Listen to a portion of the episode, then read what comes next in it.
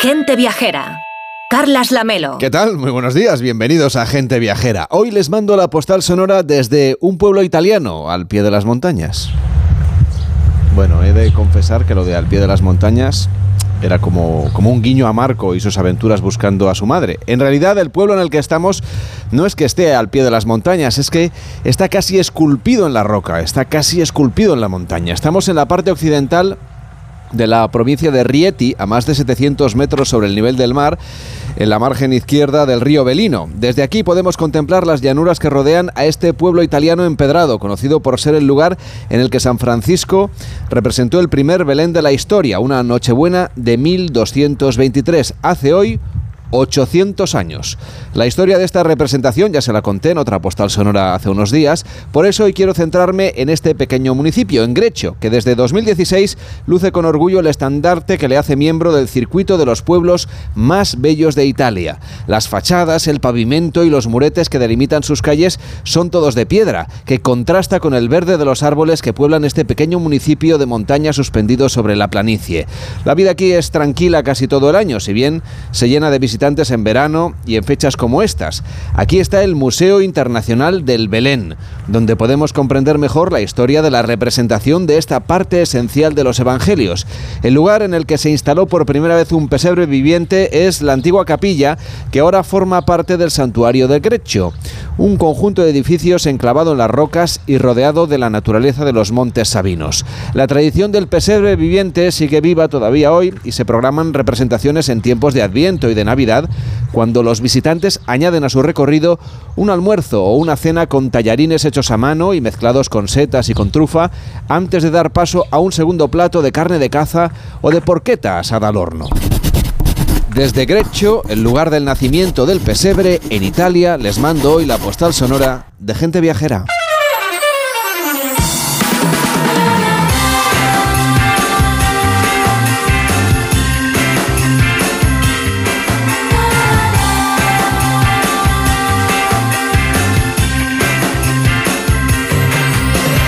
Gente Viajera, el programa de viajes de Onda Cero con Carlas Lamelo. A las 12 y 9, las 11 y 9 en Canarias ya estamos contando las horas que quedan para la Nochebuena y por eso quiero desearles a todos unas felices fiestas en nombre de todo el equipo de Gente Viajera, claro. Y además, como cada semana, quiero desearle feliz Navidad en este caso a Enrique Domínguez Uceta. ¿Qué tal, Enrique? ¿Cómo estás? Buenos días. Muy buenos días, pues aquí estamos, eh, tal como es el día de Nochebuena, un día de ilusión y un día de mandil también, ¿eh? metido en la cocina preparando cosas. Eso te iba a preguntar, porque hoy hay dos tipos de personas, los que cocinan o los que se sientan a la mesa, porque cocinan otros, claro. ¿Tú de cuál eres? Efectivamente. Bueno, yo la verdad es que tengo, tengo el gusto de cocinar. Eh, yo creo que además eh, lo más bonito que tiene la cocina no es solamente la actividad, sino que normalmente pues la preparas para, para tus seres queridos y yo creo que esa, esa esperanza de que, eh, de que les haga ilusión y de que todo salga bien, yo creo que es lo más bonito, ¿no? Pues ya somos dos. Yo he cocinado un poco antes de venir, muy temprano esta mañana, he dejado así como la mise en place preparada y cuando acabe el programa pues tendré que volver a ponerme el mandil. y si usted que nos está escuchando pues también tiene que cocinar o quiere pedirle a los Reyes Magos un libro de cocina, atención a esta propuesta. Hoy el programa nos va a quedar de lo más mm, cocinillas, porque al final es una jornada en la que la comida es muy importante. Sabemos que hay muchos oyentes que nos escuchan ahora yendo a comprar el último producto, porque hay algunos mercados que están hoy abiertos, algunos otros que están ya empezando a preparar los platos, aquellos que son de puchero pues requieren de muchas horas de cocina, así que le vamos a sugerir algunas propuestas culinarias a lo largo del programa. Empezamos por la parte más dulce, por los postres, que bueno, la verdad es que le proponemos una propuesta de los dulces más típicos del recetario español y también del recetario internacional, aunque este libro que les proponemos no incorpora la receta del panetone de la que hablábamos ayer, por si usted la busca, pues tendrá que buscarla en otro sitio. El libro se titula Dulce Revolución y lo ha escrito el repostero Miquel Guarro. ¿Qué tal, Miquel? ¿Cómo estás? Buenos días. Muy buenos días, fantástico. No sé si nos vas a dar la receta de tu panetone.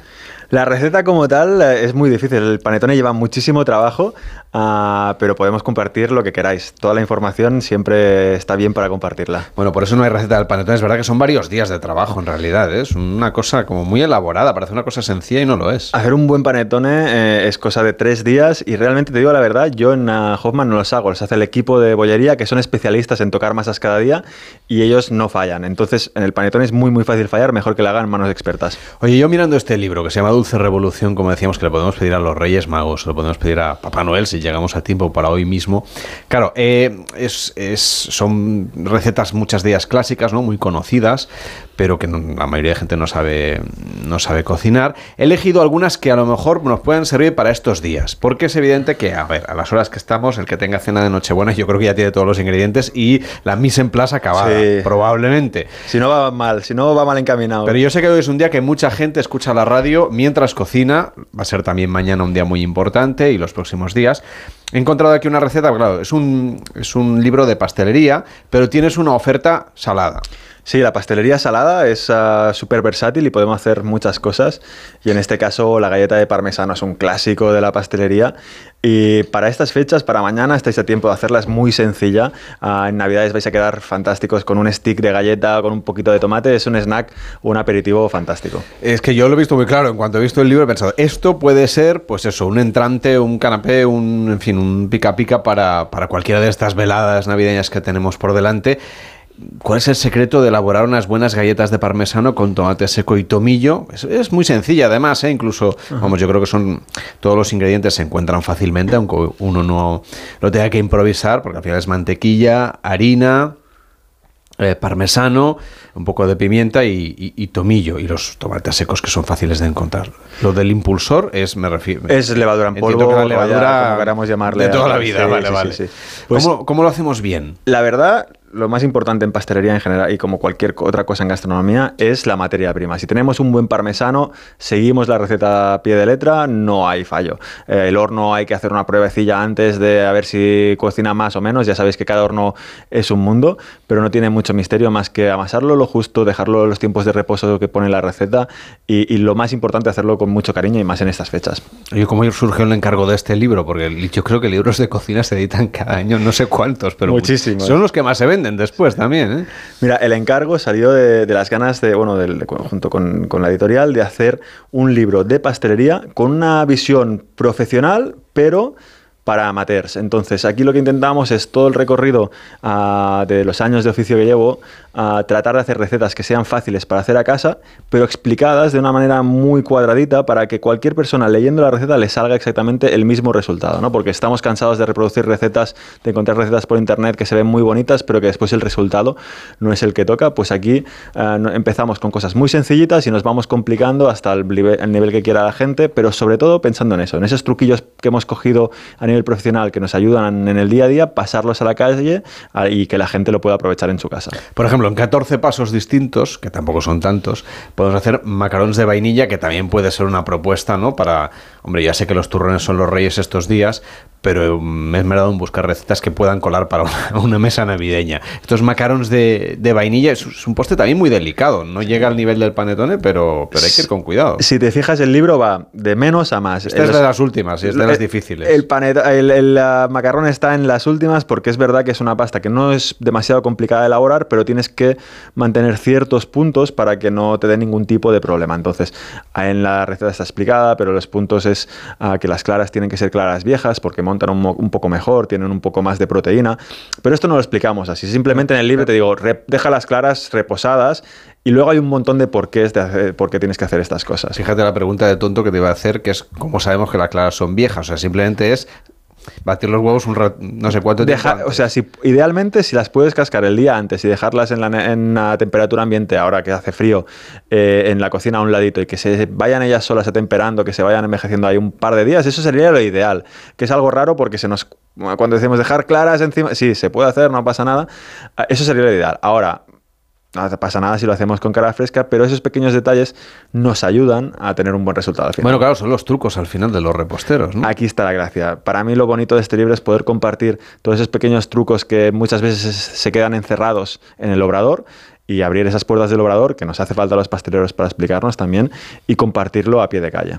En tu caso, eh, estamos hablando del libro, tienes pastelería en, Barcelona, estás en Hoffman. Eh, háblanos de las propuestas que tengáis preparadas para estos días. Supongo que turrones y este tipo de cosas. En Hoffman, por suerte, tenemos de todo: turrones, panetones, ah, los ah, polvorones, todo lo que tiene que ver con el mundo dulce en Navidad. Ah, y de hecho, vamos en estas fechas a tope.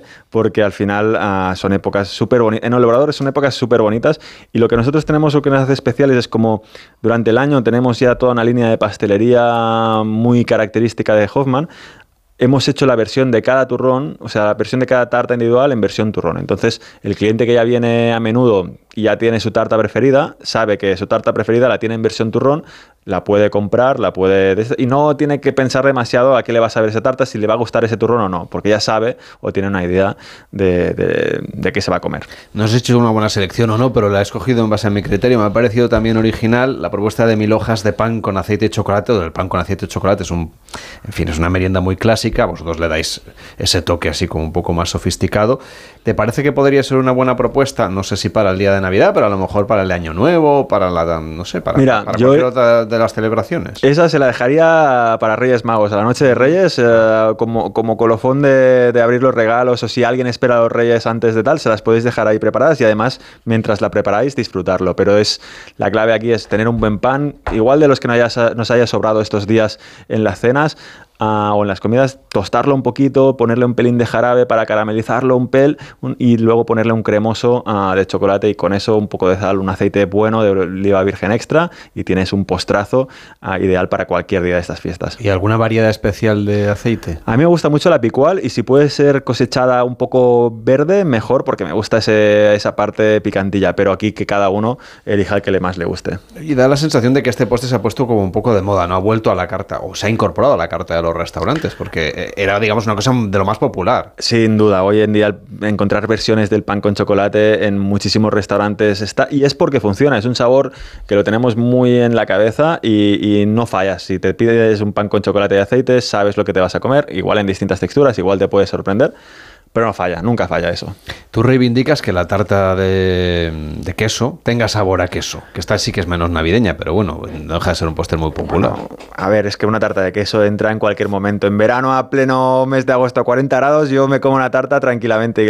Pero ahora mismo, un pelín templada es fantástica. Y sí, para mí tiene que tener sabor a queso, porque al final, si no es que solo sabe este tipo queso crema, tipo Filadelfia, que está muy bien, es muy amable, pero si le ponemos un poquito de parmesano, un poquito de conté, un poquito de idiazábal, un poquito de lo que queráis, y le damos ese toque, ese perfume. Tampoco pasarse porque a veces es demasiado agresivo. Hay tartas de queso con queso azul, eso está en un público muy cerradito, ¿no? Pero sí que le damos ese toquecillo personal y para mí gana muchísimo. Y lo que he visto es que tú propones, además del queso crema, que lleve camembert y parmesano. O sea, una combinación de uno más cremoso y otro pues, que le da más sabor en tuyo. Y ahí podríais jugar con lo que quisieras. El queso favorito, vuestras preferencias, ir balanceando. Que las recetas de pastelería es cierto que cuando están escritas para que te salgan iguales tienes que reproducirlo exactamente igual, pero siempre hay un margen de, mejora y un margen de intuición y poner lo que más nos gusta a nosotros. Claro, lo vuestro es casi una clase de química en realidad. Mira, a mí me sirve mucho entender la interacción entre los ingredientes para poder ah, hacer las recetas que yo quiero. Y es verdad que dentro de cada interacción pasan un montón de cosas químicas. Nuestro trabajo más que entender lo que pasa químicamente, es hacernos una idea de los porqués y de cómo funcionan las cosas para luego poder hacer recetas nuevas. Pero sí, básicamente es química porque mezclas, emulsionas, multuras, trituras, o sea, siempre estás haciendo cositas raras. Miquel, tú eres un viajero, no solamente porque te guste, sino sobre todo por motivos profesionales, porque vas a dar masterclasses de pastelería a diferentes países del mundo. Esto yo cuando lo cuento a día de hoy a mí también me parece raro. Yo tengo la suerte de que me llaman de escuelas de todo el mundo para ver las propuestas propuestas que hacemos aquí en, España. Realmente aquí en España hay un caldo de cultivo de pasteleros súper interesantes y somos muy valorados en el mundo. Quizá no lo somos tanto en el país, pero tenemos la suerte de, bueno, en Asia, en Latinoamérica, es alucinante y para mí cada vez que me llaman de cualquier sitio a viajar, estamos tres días con los alumnos haciendo uh, toda la clase de pasteles que, sabemos y explicando y compartiendo nuestros conocimientos, es mágico. Y tener la suerte de viajar por el mundo con lo que haces y lo que amas eh, no tiene precio. Pero un poco de lástima, que en nuestro país parece que la repostería clásica no está como muy de moda, y esto va por barrios y por zonas y por ciudades. Y sin embargo se ha incorporado mucho la, no sé, la pastelería americana ha entrado con muchísima fuerza cuando aquí hay dulces propios nuestros que son al menos igual de bueno. Sí, es un para mí es una pena porque valoramos más lo que viene de afuera, pero exactamente lo mismo, ¿no? con la cocina salada. Valoramos más un ramen que una buena escudella ahora que estamos en época de Navidad. Uh, mañana te comes una buena escudella, plato navideño típico que es en mi casa el día 25. Uh, ¿por qué no esa escudella poderla comer siempre? ¿no? Pues pasa lo mismo con los postres. Le damos quizá mucho más valor a un muffin o a un cupcake y en cambio podemos hacer una madalena de aquí con aceite o francesa con una buena mantequilla tostada. Y es que para mí no tiene punto de comparación, gana siempre la madalena. Lo que pasa es que nos falta ese punto de marketing que tienen el resto de, países o el resto de cocinas del mundo, que nos lo tenemos que creer un poco más y sobre todo en cocina, en pastelería, quiero decir. ¿Tú te animas con la escudella en casa? Hombre, por supuesto. Lo que pasa que la escudella eh, realmente en casa la hace mi madre. Como el panetone, quiero decir que también lleva un par de días de trabajo. La escudella en casa la hace mi madre. Yo me animaría, pero igual me quita rápido ella. Entonces, ah, para Navidad todos nos juntamos en casa de nuestros padres de momento que la haga y que la puede hacer por muchos años más. Eso desde luego, para explicárselo a la gente del resto de España, la escudella es el plato típico de las Navidades, del día de Navidad en realidad en Cataluña. Em, como es una escudella, que es en realidad pues una variante de lo que es el, eh, lo, que, podemos conocer como cocidos en otras partes de España. Sí, una, una, escudella al final es coger también una, selección de carnes y verduras, hacer un chup chup lentito, ah, hay quien le pone pilo, o sea, hay tantas escudellas también como casas, ah, pero quizás digamos que en versión cocido sería una versión un poco más light del cocido, un caldo un poco más clarificado que el cocido, ah, y se acaba sirviendo con galets, que son estas pastas que creo que no sé si tienen otro nombre en castellano, pero mm. es el galet de Nadal. Eh, y luego se le añade pilota, normalmente que es ah, pues carne picada con ah, distintos ah, pues, ajo, perejil. hay gente que en Navidad se gasta el dinero y le pone tofu una trufa negra, eso es fantástico. la gente eh, reconocerá los galets, son, estos que tienen forma de, caracola, que se conocen como caracolas en, eh, seguramente en el resto de España y que no deja de ser una pasta pues un poquito más elaborada, ¿no? que es un poco la gracia que sea un poco más festivo porque es Navidad, pero en esencia no tiene pelota igual que tienen otros variantes de otros cocidos de otras zonas de España. Es decir, que lo del cocido nos une, yo creo que en todas partes. Sí, sí, por, sin duda. Cada, y cada uno le diremos de, cosas diferentes. Es alucinante. A mí me gusta mucho el plato de cuchara y comerse un buen cocido. En estas fechas tampoco me daría ningún problema. Pero bueno, lo ideal aquí son los postres y por eso hemos querido empezar con esta parte tan dulce en este especial de gente viajera que estamos haciendo en esta mañana tarde ya del día de Nochebuena. Dulce Revolución es el libro de Miquel Guarro. Gracias por acompañarnos y hasta la próxima. Buenos días. Muchísimas gracias a vosotros.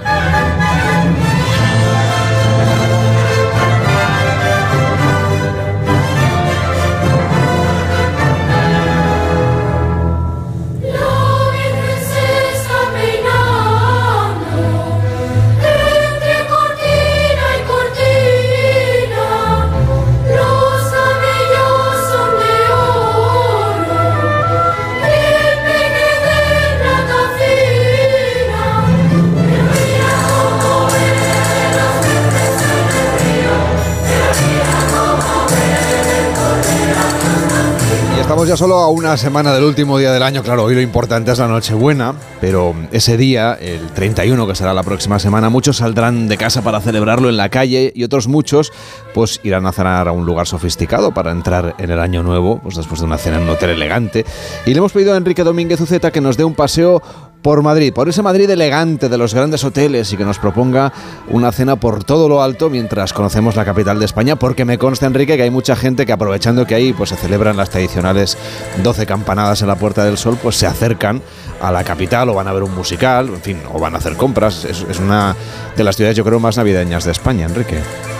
Eh, pues sí, es una, es una ciudad que acoge muy bien a todo el que viene desde fuera, eh, y a todo el mundo le encanta pasear y sobre todo eh, es muy bonito que las ciudades tengan pues como, como una zona noble, ¿no? como el salón de, las casas, donde realmente se tiene lo mejor y se puede recorrer en un paseo. Y Madrid es una joya desde el punto de vista del patrimonio, no solamente porque eh, posea monumentos de primer nivel mundial como el Palacio Real o el Museo del Prado, que realmente no hay nada que lo supere en Europa, sino también porque eh, todos los grandes acontecimientos, todas las tendencias y transformaciones de los últimos siglos han dejado en la ciudad huella de su paso, testimonios construidos de un cambio o de una novedad. Por eso hay un tramo de Madrid que es especialmente interesante y es el que va desde Atocha, desde la glorita de Carlos V, subiendo hacia el norte, y pasa por Neptuno, por Cibeles y sigue eh, más hacia el norte por Colón y el Paseo de la Castellana. Es el gran eje sur-norte de la ciudad y atesora todos los emblemas de la modernidad en la ciudad e incluso yo diría que en el país,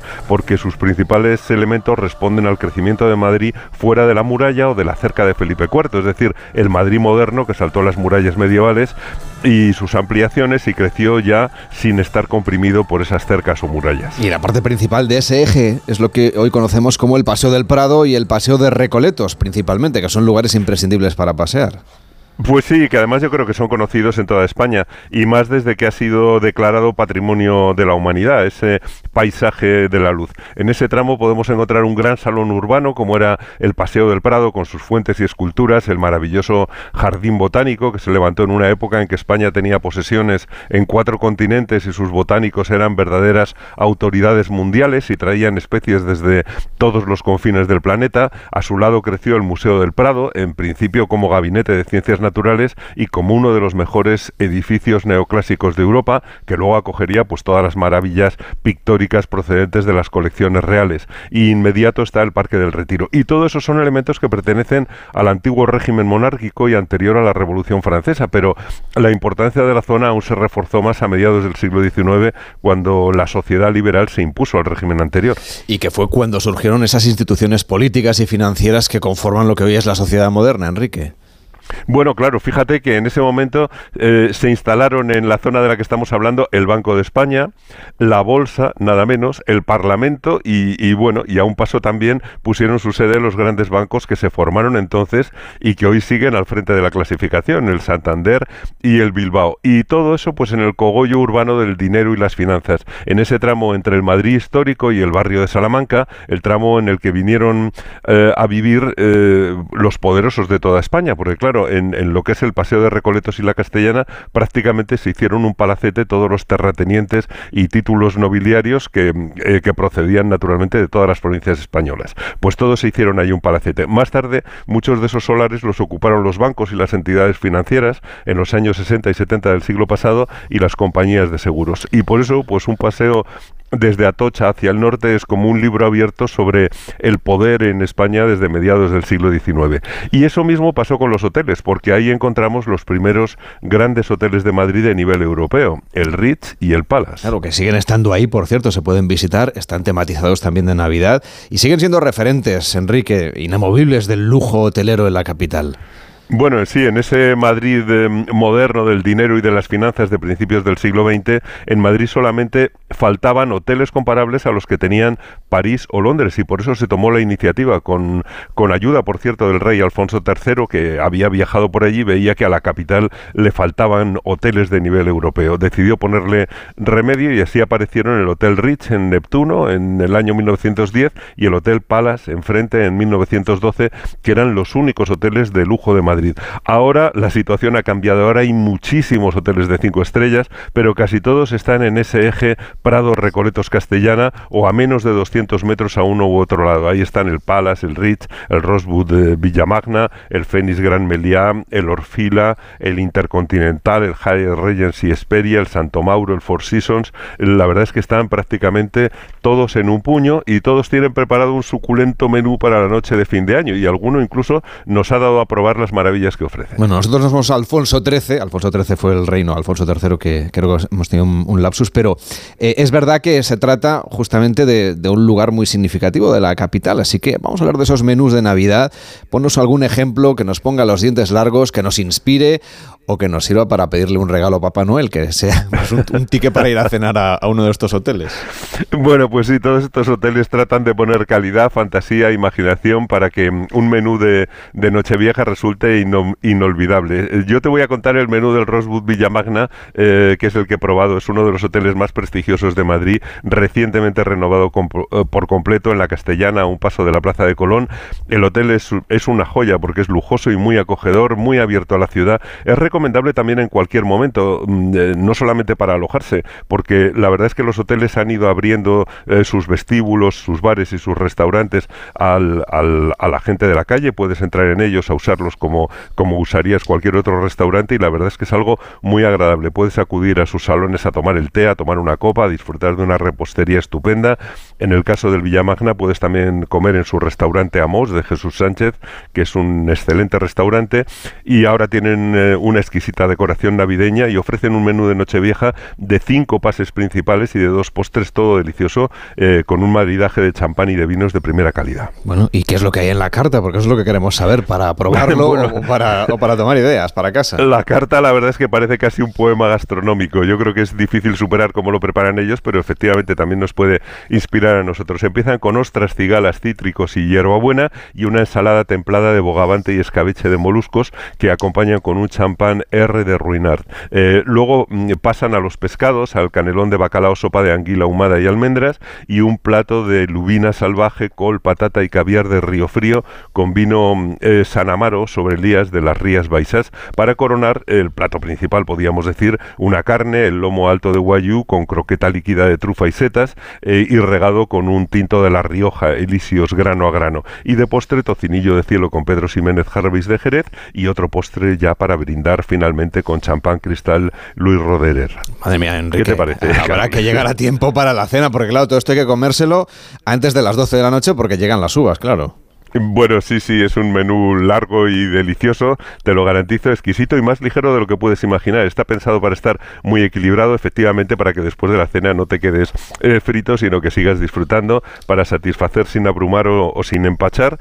Y, bueno, la verdad es que, fíjate, hay que reconocer que detrás de las cocinas de los grandes hoteles, como el Rosewood Villamagna, eh, pues hay muchísima profesionalidad. El hotel es un buque insignia de la mejor hotelería madrileña y además eh, está muy bien porque yo creo que fue la primera alternativa a esos antiguos clásicos, al Palace y al Ritz, que tienen un emplazamiento único y, bueno, sobre todo eh, lo que hizo fue como modernizar un poco el concepto que tenían los otros hoteles, aunque ahora se haya convertido también en un gran clásico. Imagino que el maravilloso menú del que nos estás hablando tendrá un precio de acuerdo con el lugar, claro, de lujo en el que se celebra.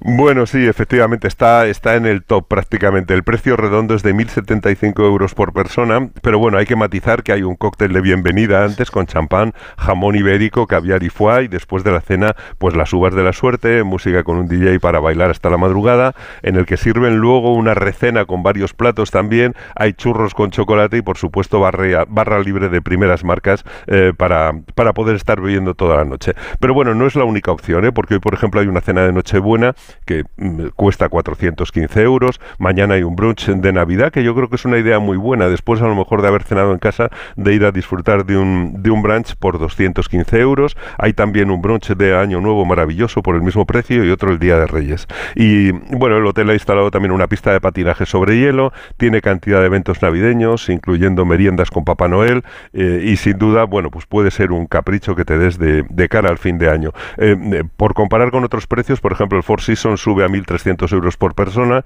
y el Rich está también cercano a los 1.000. O sea que digamos que es el estándar de ese, de ese gran capricho para, para Nochevieja. No cabe duda de que mm, eh, eh, es una idea, por lo menos que yo tengo, y es que nadie ofrece tanto como los hoteles en el fondo, porque tienen unos eh, instalaciones y unos servicios impecables y no te echan a la calle después de cenar como pasa en los restaurantes, que a veces hay que reconocer que mm, los restaurantes están muy bien para, para un día cualquiera, pero realmente para una noche especial como está, pues yo creo que los hoteles tienen una gran oferta. No solamente estos grandes hoteles del eje de la Castellana de Madrid, sino que también en casi todas las ciudades hay un hotel que prepara un menú, prepara algo especial para que ese día lo podamos pasar eh, fuera de casa.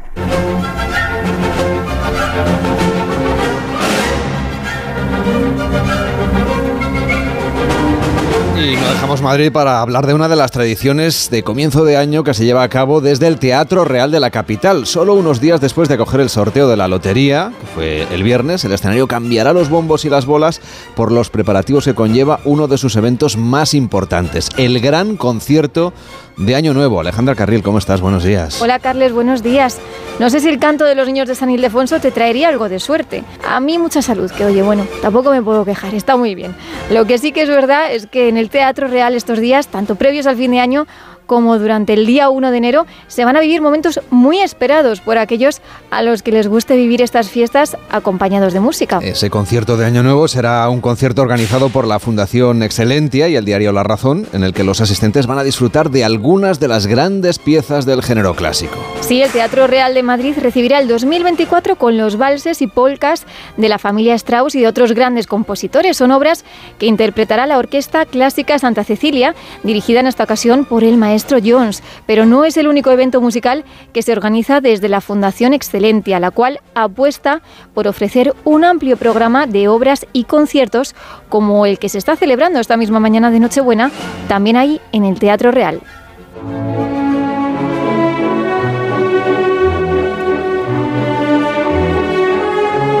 Javier Martí, presidente de la Fundación Excelentia, ¿cómo está? Buenos días.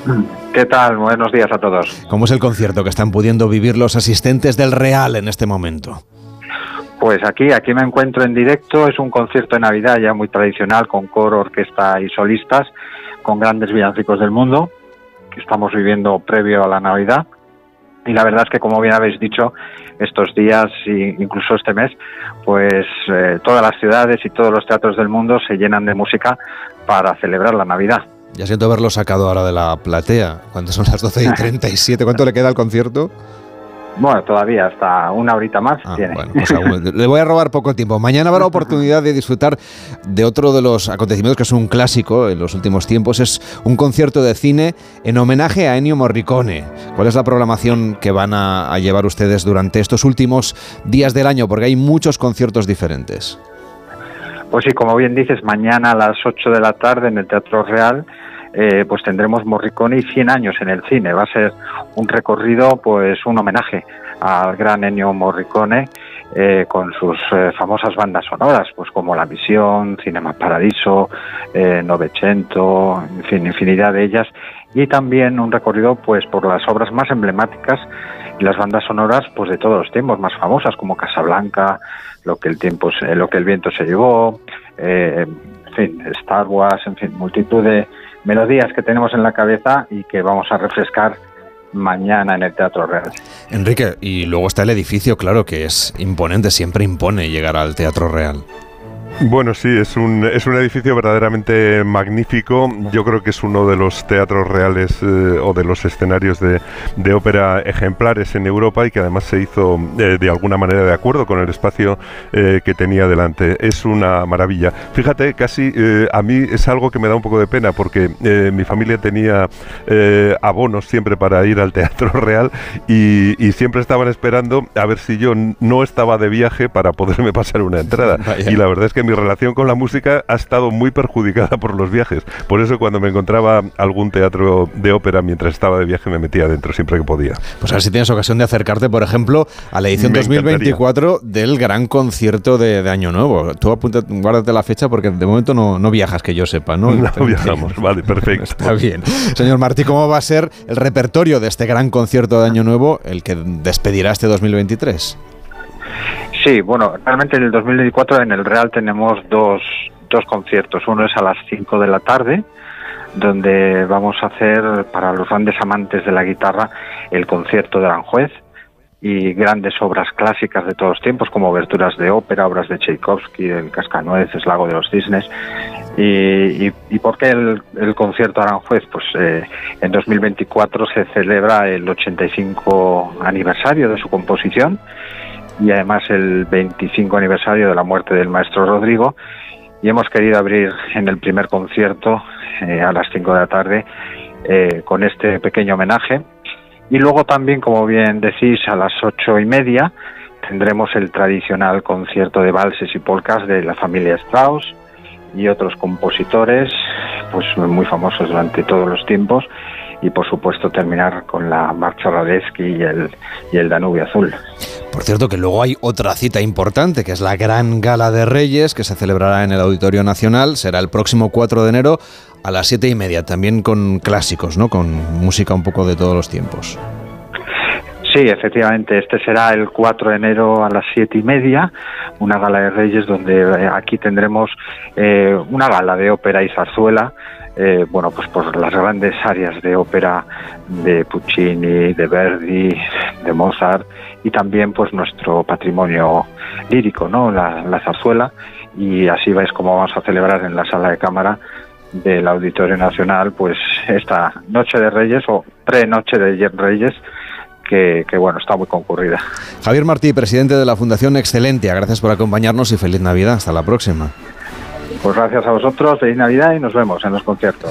Por cierto, Enrique, también te saludo la próxima semana ya, que pases una noche buena, estupenda, una Navidad maravillosa y despedimos el año, si te parece, el 30 y el 31 con programa también aquí en Gente Viajera. Un fuerte abrazo. Pues me, me parece me- perfecto, espero que lo paséis todos muy bien, feliz Nochebuena y Navidad para todos. Una pausa en Gente Viajera y nos metemos en otra cocina, en la de un cocinero influencer, en la cocina de Rafael. En Onda Cero, Gente Viajera, Carlas Lamelo. Su alarma de Securitas Direct ha sido desconectada. Anda, si te has puesto alarma. ¿Qué tal? Muy contenta. Lo mejor es que la puedes conectar cuando estás con los niños durmiendo en casa. Y eso da muchísima tranquilidad. Si llego a saber antes lo que cuesta, me la hubiera puesto según me mudé. Protege tu hogar frente a robos y ocupaciones con la alarma de Securitas Direct. Llama ahora al 900-272-272. Este es un mensaje dedicado a Orna, paciente de cáncer de mama que sigue con su pasión de dibujar y llenar sus lienzos de colores. A Willy, al que su cáncer de garganta no le ha despertado de su sueño de ser actor. Este es un mensaje dedicado a todas esas personas que, como ellos, han perdido el miedo a vivir. Súmate al movimiento en sinmiedoavivir.org. Fundación MD Anderson Cáncer Center España. Para guisar, Apis. para salsear, Apis. para condimentar, Apis. para cocinar. Siempre tomate frito Apis. Idealmente rico, sano, exquisito. Idealmente tomate frito Apis. Ya sea como base de tus recetas o como acompañamiento, el tomate frito Apis es el aliado ideal para tus platos. Apis, expertos en tomate. ¿Qué, qué es lo peor de las redes sociales? Estar enganchada a la pantalla. Que nos bombarden con notificaciones todo el día. Los comentarios de haters. El ciberacoso. Las fake news. Pero ¿sabes qué es lo mejor? Que podemos cambiar las cosas. Demostremos que también somos capaces de usar las redes sociales con cabeza. Si tú también quieres formar parte del cambio, regístrate en Efecto 1000 y sube tu vídeo. Nosotros ya formamos parte de la generación 1000. La generación que usa las redes sociales con cabeza. Entra en efectomil.org. Un proyecto de la Fundación A3 Media con la colaboración de la Fundación Telefónica.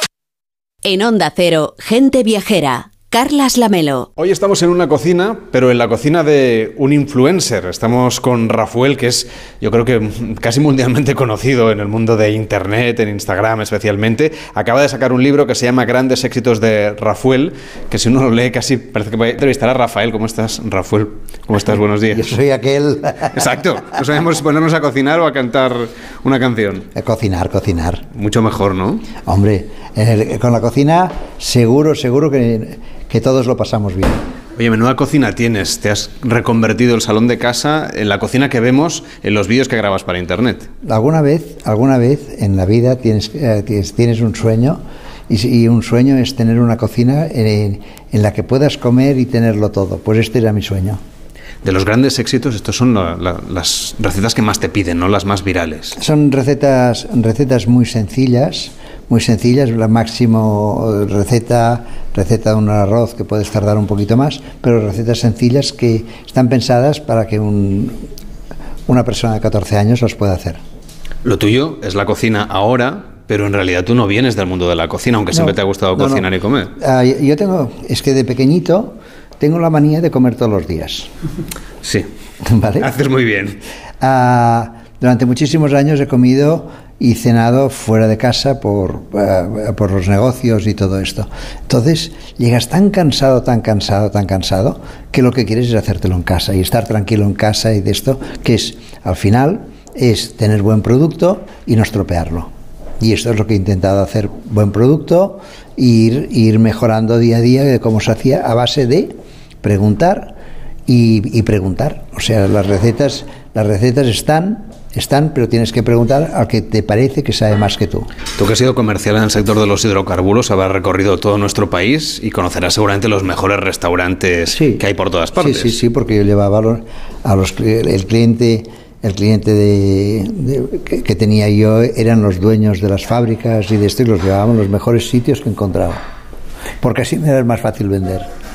¿Alguna preferencia? Ya sé que te voy a poner un compromiso, ¿eh? pero cuando recorremos España, algún lugar que te guste especialmente porque se come muy bien, aunque en España hay muy buena competencia porque se come bien yo creo en todas Es, es- partes. es cuestión de mentalizarse, de mentalizarse. Si vas a Castilla, pues ya sabes que ah, tienes que ir a un buen cordero, un buen cochinillo. Si vas a Madrid, puedes comer de todo, puedes comer de todo.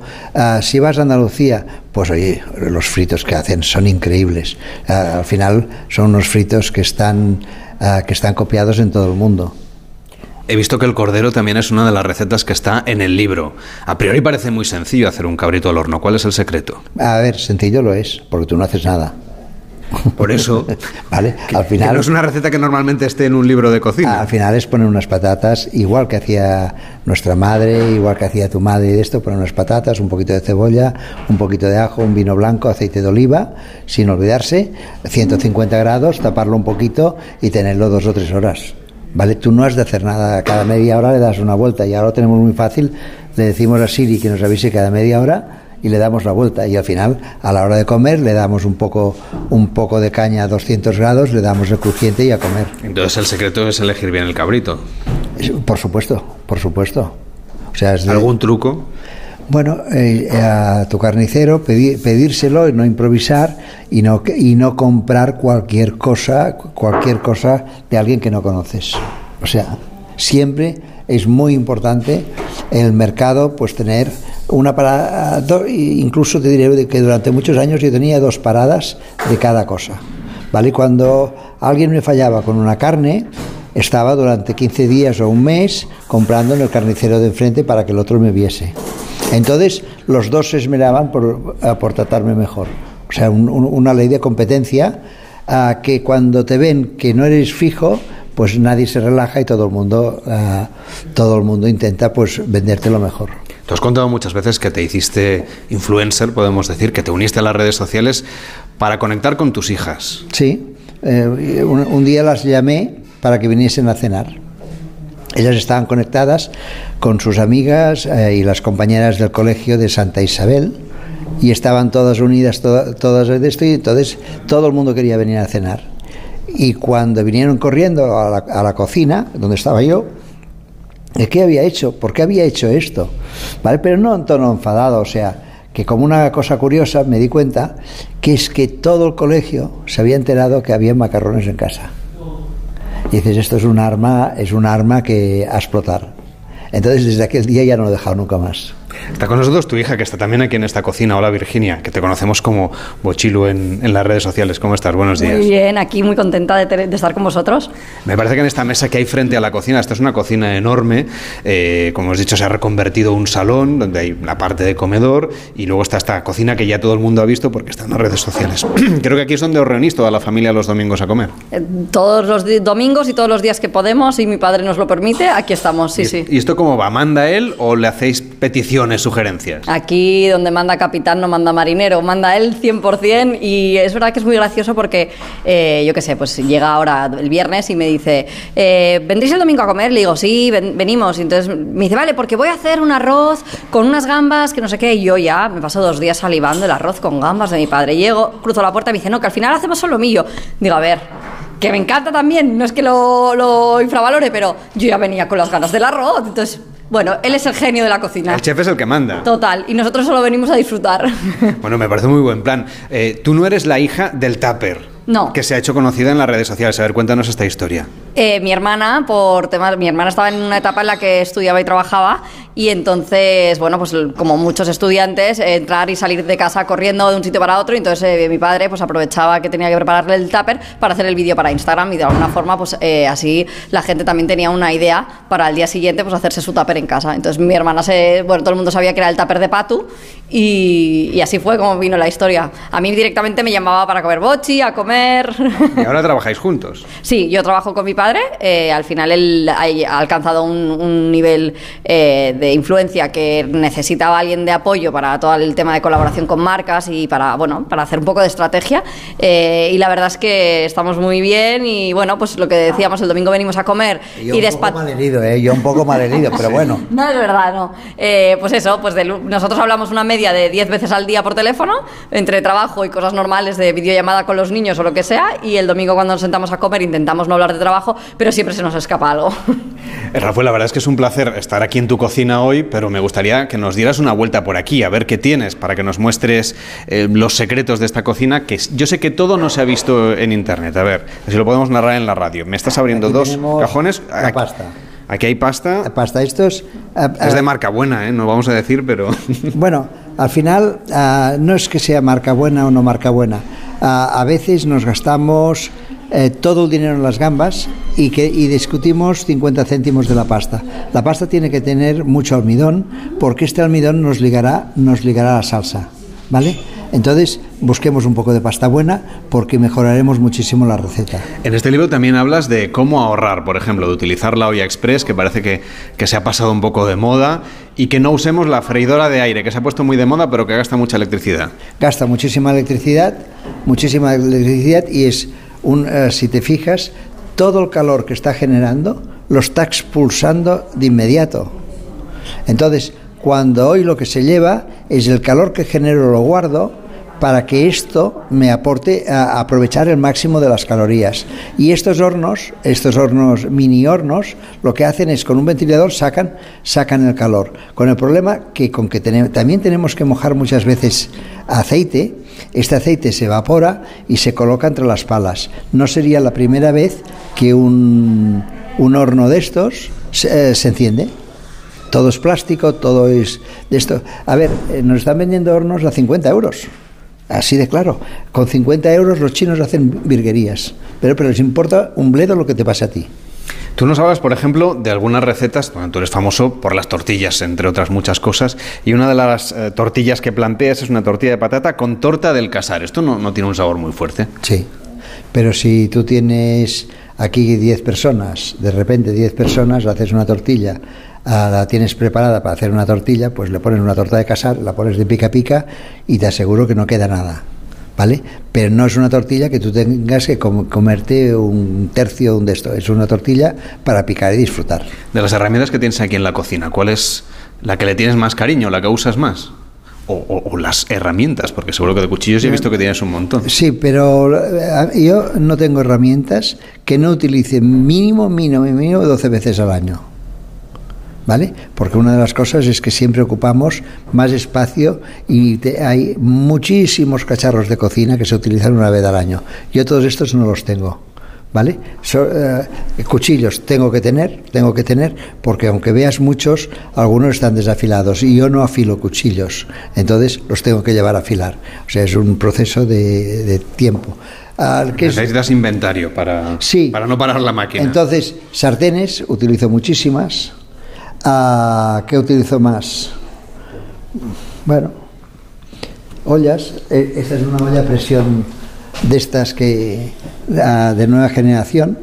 ¿Qué quiere decir lo de olla a presión de nueva generación? Porque da un poco la sensación de que ahora no está muy de moda lo de la olla a presión. Bueno, pero por ejemplo, un rabo de buey son, ah, son cuatro horas de cocción. Nos guste o no nos guste. Yo lo hago aquí en 45 minutos lleno hasta aquí de líquido. Y entonces lo que hago al día siguiente, después de haber hecho la cocción, dejo un reposo de 8 horas y al día siguiente limpio la salsa y limpio la carne. Con esta salsa que me queda, hago un arroz con setas, hago un arroz con setas y le pongo la carne. Ah, mejoro muchísimo, muchísimo ah, el tema de la cocción al horno o la cocción de 4 horas. La mejoro muchísimo porque tengo un reposo de 8 horas y aquí se ha concentrado todo. Eso es cocina de aprovechamiento, es decir, de que una receta salen varias. Sí, sí, sí, sí, sí, claro. Es que la cocina de aprovechamiento es la cocina de casa. A mí cuando me preguntan cómo haces un caldo de, eh, de pollo, hay un caldo de verduras. Pues un caldo de verduras se hace con lo que, hay en el cajón. Es que no, no, hay verduras. O sea, acogemos las zanahorias que están un poco feas, las limpiamos, las ponemos, ponemos, tenemos puerro, tenemos, uh, tenemos cebollas, uh, tenemos tomate, pues lo vamos poniendo todo, procesamos un poquito y, luego hacemos el caldo. ¿Cuántas horas pasas tú en esta cocina a la semana? A la cocina, pues pasaré, eh, hago muchas, eh, muchas cenas y de esto, pero bueno, eh, yo creo que una media de dos horas diarias. Porque la gente puede venir aquí a cenar contigo. Sí. ¿Cómo funciona esto? Pues mira, todos los jueves hay un, ah, publicamos a primero de mes un menú, un menú para cada jueves y entonces la gente se apunta. ¿Y qué tipo de gente viene a cenar con un influencer? Instagramers. no me digas, entre vosotros. Gente, gente no, gente de, que está en, mi Instagram, a gente que está en Instagram y que se apunta. O sea, seguidores en este caso, Son- no otros seguidores. influencers. Seguidores y una media de, de gente muy joven, o sea, te diría 30 años para abajo, ¿eh? Que son los que dicen que no cocinan. ¿Cómo les animamos a no, cocinar? sí que cocinan, sí, que- sí, sí. No, todo el mundo cocina. Eh, el problema es que eh, ellos dicen no cocino porque el, el resto de la semana no tienen tiempo, están en trabajos normalmente hasta la tarde.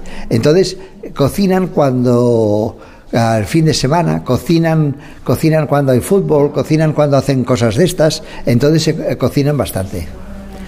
Una parte del libro está dedicado a las legumbres, que ahora parece que se están reivindicando como la base, entre otras cosas, de nuestra alimentación, ¿no? Mira, las legumbres era, es una cosa un poquito tabú, porque tienes todas las legumbres de los mercados que las tienen ya cocidas, tienes todos los botes que hay a 60 céntimos, que puedes aprovechar todo, pero al final es poner agua, agua buena, agua buena, a dejarlo hidratar 6 o 7 horas de reposo, que si tienes organización lo haces antes de irte a dormir y luego al día siguiente lo cueces. ¿Vale? Eh, Eso sí en la olla express, ¿no? Porque lleva Sí, mucho sí, tiempo. 35 minutos. En la olla express, pero si uno lo hace en la cazuela Sí. tardaría la- toda la mañana. No, no, eh, 35 minutos. Lo haces en 35 minutos y ya está. Pero si no, eh, cuando vas al mercado, está, eh, hay muchas, eh, muchos sitios que ya lo hacen y son sensacionales. Pero yo no me quiero quedar, eh, no me quedo conforme si no sé hacerlo. En esta cocina también hay muchas sartenes diferentes, de diferentes tamaños, hay hierbas aromáticas y hay varios trípodes, claro, porque tú te grabas tú solo. Sí, al final me grabo a mí solo porque yo sé lo que quiero enseñar. O sea, tú puedes grabar mejor que yo, pero tú no sabes lo que yo quiero enseñar de la receta. Entonces, es muy importante, es muy importante saberlo porque mu- cientos de personas graban mejor, pero a, a lo mejor yo tenía un profesor de fotografía que a lo mejor hacía una, una foto a la mosca. Claro, si es una foto de comida, la mosca no hace nada en la foto de comida. Y aquella artísticamente era una pasada. Pero no, has de hacer y enseñar el, el de esto y cortar justo en el trozo de movimiento de un paso a otro. En este libro que se llama Los grandes éxitos de Rafael también tienes una parte dedicada a los bocadillos, que así de entrada parece una parte poco gastronómica, pero luego te lo miras y hay auténticas obras de arte entre pan y pan. Es que eh, el bocadillo, cuando yo diría que el 50 o 60% de los desayunos los haremos fuera de casa, ¿en dónde falla un bocadillo? En el pan, porque el imbécil del del bar no sabe comprar pan bueno y no se puede dar un bocadillo de jamón ibérico de primera categoría con pan malo. ¿Vale? Esto no- aún no se ha entendido. Y entonces yo hago mucho hincapié que si el 70% de un bocadillo es pan, yo te tengo que dar el mejor pan. Vamos, buscas usted un buen pescadero, ¿no? Sí. Un Pero buen carnicero, un buen frutero y, Pero siempre y un buen panadero. ¿Qué pasa? ¿Qué pasa aquí? Que nos hemos conformado en ir a comprar el pan a tiendas a tiendas cafetería que no hacen ni el pan y nos conformamos porque lo ponemos como una cosa de más. Pero cuando alguien nos da un bocadillo bien hecho y de esto nos llama la atención porque no estamos acostumbrados. Y un bocadillo bien hecho es un bocadillo con buen pan. Rafael, muchísimas gracias por dejarnos entrar en tu cocina. Hasta la próxima. A- hasta la próxima. Muchísimas gracias a vosotros. Su alarma de Securitas Direct ha sido desconectada. Anda, si te has puesto alarma. ¿Qué tal? Muy contenta. Lo mejor es que la puedes conectar cuando estás con los niños durmiendo en casa. Y eso da muchísima tranquilidad. Si llego a saber antes lo que cuesta, me la hubiera puesto según me mudé. Protege tu hogar frente a robos y ocupaciones con la alarma de Securitas Direct. Llama ahora al 900-272-272. La una mediodía en Canarias.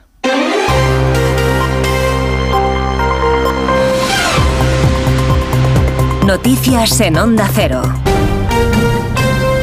Buenas tardes. Hasta ahora muchas personas ultiman los preparativos para la cena de Nochebuena que ya se acerca. Los precios de los alimentos navideños han subido un 10% en diciembre. Según la OCU, se ha incrementado sobre todo el marisco, como por ejemplo los percebes en un 69%, seguido de las almejas un 37%, la merluza, las ostras, el besugo, la lubina y el cordero, que también aumentan. Buscamos un ejemplo en un mercado de Galicia con Ramón Castro. En Galicia los precios del pescado y marisco son superiores a los del año pasado, aunque con la buena mar de estos últimos últimos días han experimentado un ligero descenso. Almejas desde 22 euros a 40, percebes de 50 a 100 euros o merluza a 18. Así nos lo contaban en el mercado de abastos de Santiago. Por exemplo, de comprar unhas ameixas que che estou falando, ou mellor unha japónica, a que non é mala, que está gorda igual a 22, 23 euros, podes gastar hasta 40 euros en outra ameixa. Tes percebe desde 50, 60 euros hasta 90, 100 euros, depende. Tes palometa roja, 70 euros, tes unhas merluzas tamén moi boas a 18 euros. Eh, Hoxe, curiosamente, están máis baratos que a semana pasada algúns, como por exemplo rape, alubina... Coliflor con bacalao es una de las estrellas gastronómicas de la Nochebuena en Galicia, aunque en los últimos años se empieza a consumir más carne en vísperas de Navidad. Una realidad que comprueban día a día los ciudadanos. Eso de que ha subido la vida un 3 y pico, eso es mentira. La vida nos ha subido un 20 por lo menos.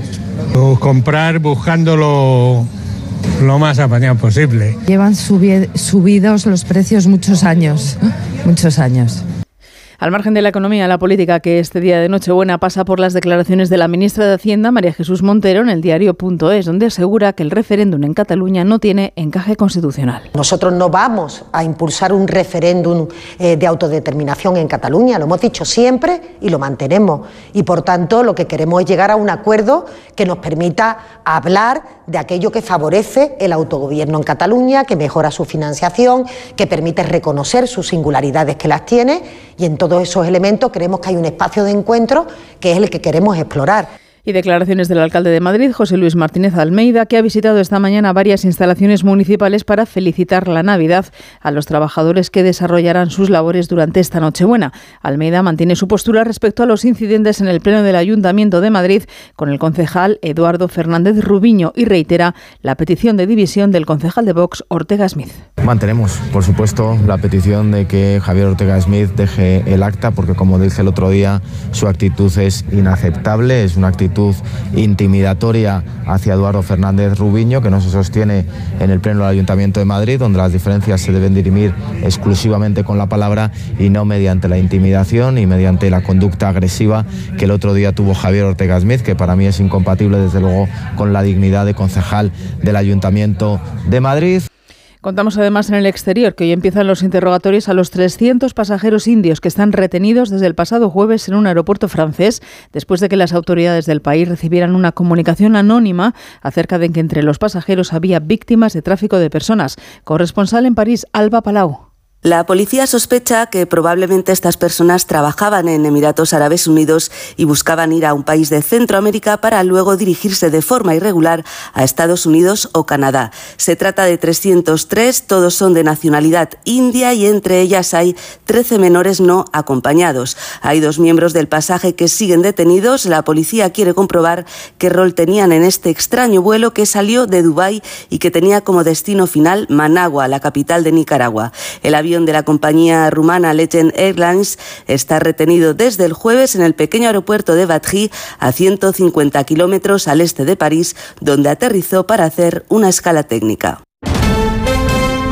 Deporte, Rafa Fernández. El Real Madrid cierra el año como líder de la Liga, empatado a 45 puntos con el sorprendente Girona de Michel y con una ventaja de 7 sobre el Atlético y el Fútbol Club Barcelona cuando queda solo una jornada para que se cierre la primera vuelta de un campeonato que ayer vivió en el Metropolitano su último encuentro de 2023 con el triunfo del Atlético ante el Sevilla por un gol a cero, obra de Marcos Llorente en el segundo 38 del arranque de la segunda parte. Lo teníamos claro, era ganar sí o sí, no, no pensábamos en otra cosa y bueno, lo hemos conseguido. Bueno, siempre buscamos que los que entren en el descanso pues le den ese plus al, al equipo y bueno, pues yo he tenido la suerte que me han dado un gran pase y, y he estado ahí para, para hacer el gol que ha servido hoy para ahora desconectar un, unos días y nada, vuelta a la carga. La carga que se volverá a tener a partir del 2 de enero con la vuelta del fútbol. El Sevilla, por cierto, que queda solo con tres puntos por encima del descenso que arranca un Celta que ha rescindido el contrato de su asesor deportivo, el portugués Luis Campos, y tiene todas las miradas puestas en el futuro en el banquillo de Rafa Benítez. Y un triste apunte de balonmano porque ha fallecido Beñardo García, el que fuera presidente del histórico Vidasoa cuando los Irundarras conquistaron la Copa de Europa en 1995.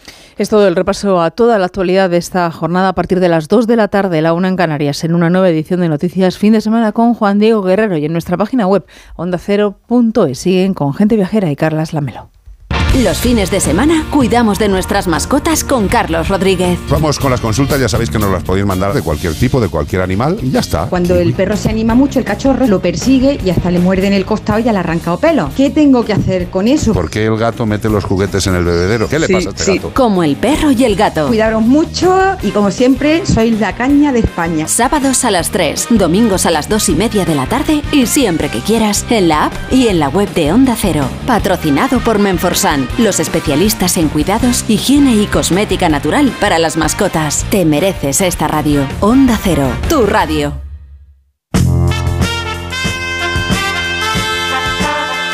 Gente viajera. Carlas Lamelo.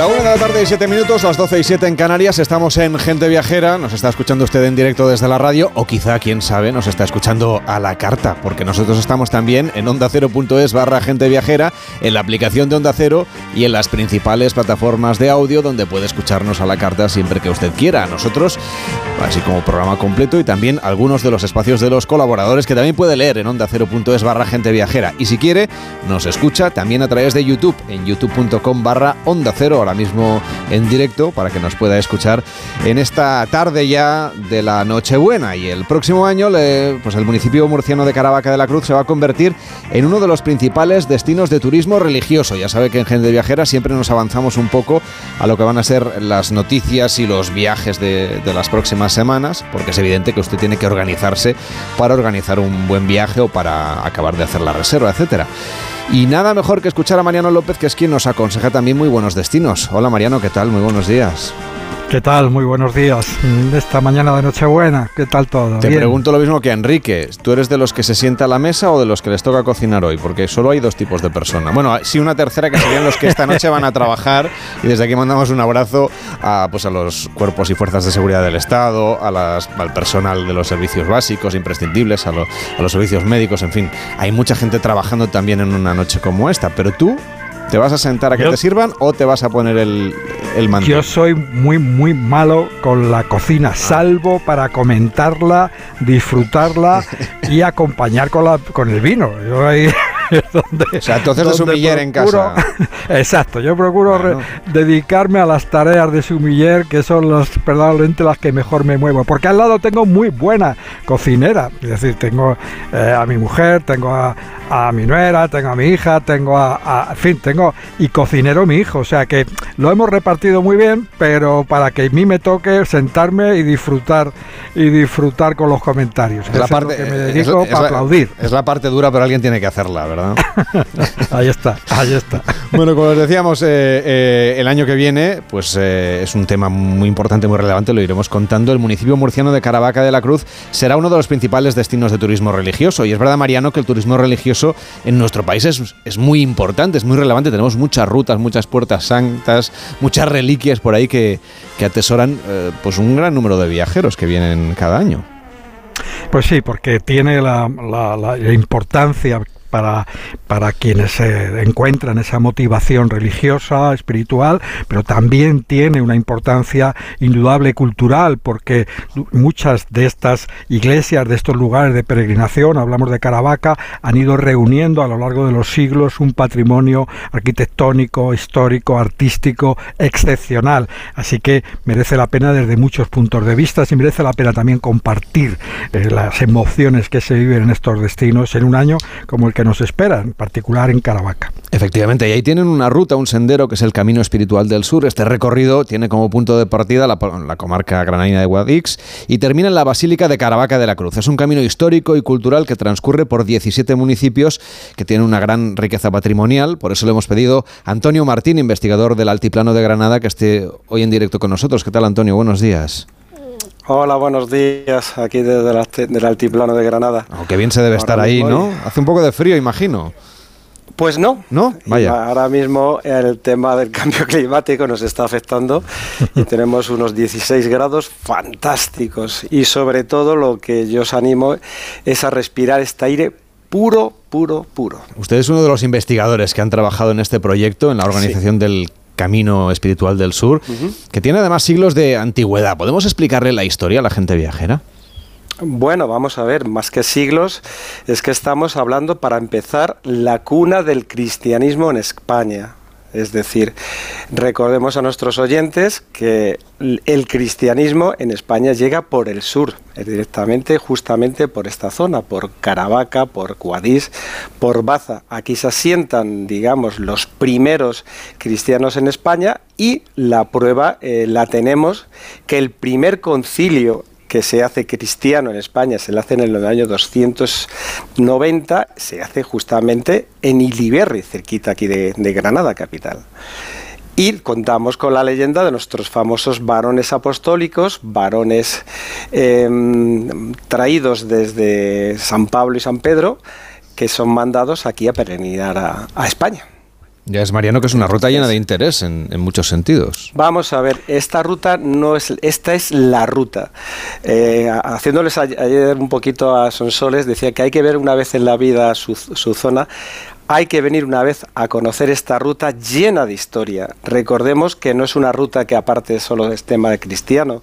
Santa Teresa y San Juan han, pasado por, por, por esta ruta, Aníbal, César, es decir, todos los grandes em, em, imperios o todas las grandes eh, generales, eh, tener en cuenta que esta era la ruta, o que se le conocía la ruta desde Andalucía al Levante. Entonces, por ella han transitado todas las civilizaciones en estos 3.000, 4.000 años.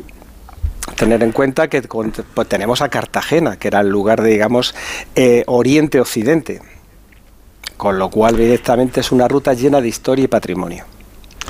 Buenos días. Yo aprovecho para preguntar, eh, eh, bueno, ¿qué, ¿cómo podemos, digamos, realizar mejor esta ruta? Porque no es una ruta, digamos, que se pueda hacer en un día, en un par de días. Es una ruta que, que si no me equivoco, son más de 100 kilómetros y, merece la pena programar y organizar para, para este año que ya tenemos encima. ¿Cómo podemos ahí organizarnos mejor para la ruta?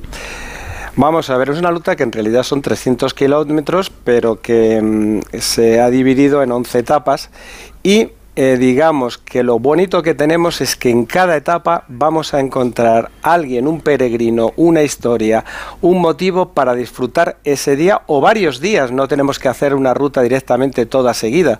Es decir, cuando llegamos al Geoparque de Granada, hay ese sitio es, te invita a estar no un día, sino varios días. Conocer el gran cañón del Colorado de, Europa nos inspira a lo que es, digamos, el motivo de este camino, porque es un camino espiritual. Es decir, este camino no es un camino para coger y empezar a andar, no, es para disfrutarlo. Y es otra cosa más, la palabra espiritual, lo que queremos hacerlo, digamos, diferencial a todos, es para entender que la vida es provisional y que vivimos a espalda de la realidad. Entonces, vamos a relajarnos, vamos a disfrutar de este aire, vamos a disfrutar de esta gastronomía uno, dos, tres o los que necesitemos. Ir un día a la necrópolis de megalítica de Fonelas es para disfrutarla dos días.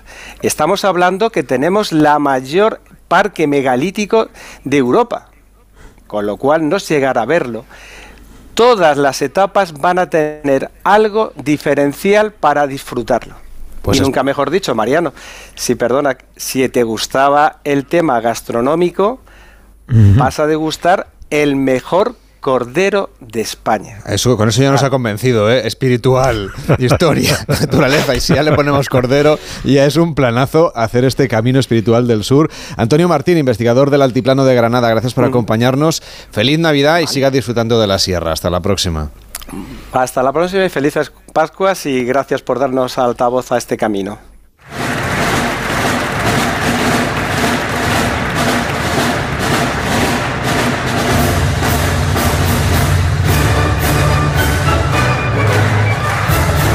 Y ya una vez que el próximo 1 de enero entremos en el nuevo año y dejemos atrás las uvas, tendrá lugar una de las tradiciones a nivel turístico y viajero más seguidas, más internacionales y más reconocidas. Nos referimos, claro, al concierto de Año Nuevo de Viena, que es todo un clásico, Mariano, y una cita imprescindible, ¿verdad? Bueno, sí, eh, yo creo que si nos hemos ido acostumbrando a tener puesta la radio y escuchar, eh, eh, escuchar ese, ese concierto con esas palmas finales por la marcha radiezquita. Yo tengo que reconocer que donde más presto atención, no puedo evitarlo un año tras otro, es al Danube Azul. Me encanta empezar el año con el Danube Azul. No sé si es porque me trae el recuerdo de las imágenes de 2001, Odisea en el espacio con la nave y las Madre mía. estrellas girando alrededor. Sí, ¿no? Es una de las mejores imágenes que tengo yo recuerdos del cine, pero porque me encanta ese tema, eh, por, por, por encima, fíjate, de todo el resto del concierto. Bueno, ya saben que es el gran concierto de Año Nuevo que ofrece la Orquesta Filarmónica de Viena. Está con nosotros Blanca Trosmandorf, que es directora de la Oficina de Turismo de Austria para España. ¿Qué tal? Muy buenos días. Buenos días. Bueno, es una orquesta de casi dos siglos de historia. Este concierto de Año Nuevo en Viena tiene un origen que yo creo que conviene siempre recordar, aunque sea todos los años. Bueno, mm, la verdad es que sí, el origen es muy pelicular.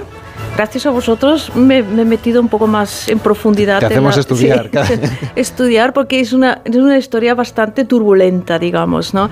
Porque empezamos tal vez con el concierto en sí. El concierto, el primero, no sé si lo sabías, realmente am, se dirigía o bajo dirección fue en el 1873, exactamente el 22 de abril.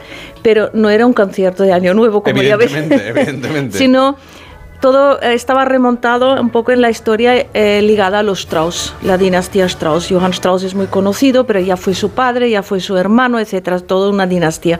Y los Strauss no tenían cierta aceptancia ¿no? entre lo que era la música clásica hasta ahora o hasta este momento conocida y sobre todo eh, los filarmónicos luchaban mucho en ser bueno en ser metidos en este sarao lo llamamos ahora así.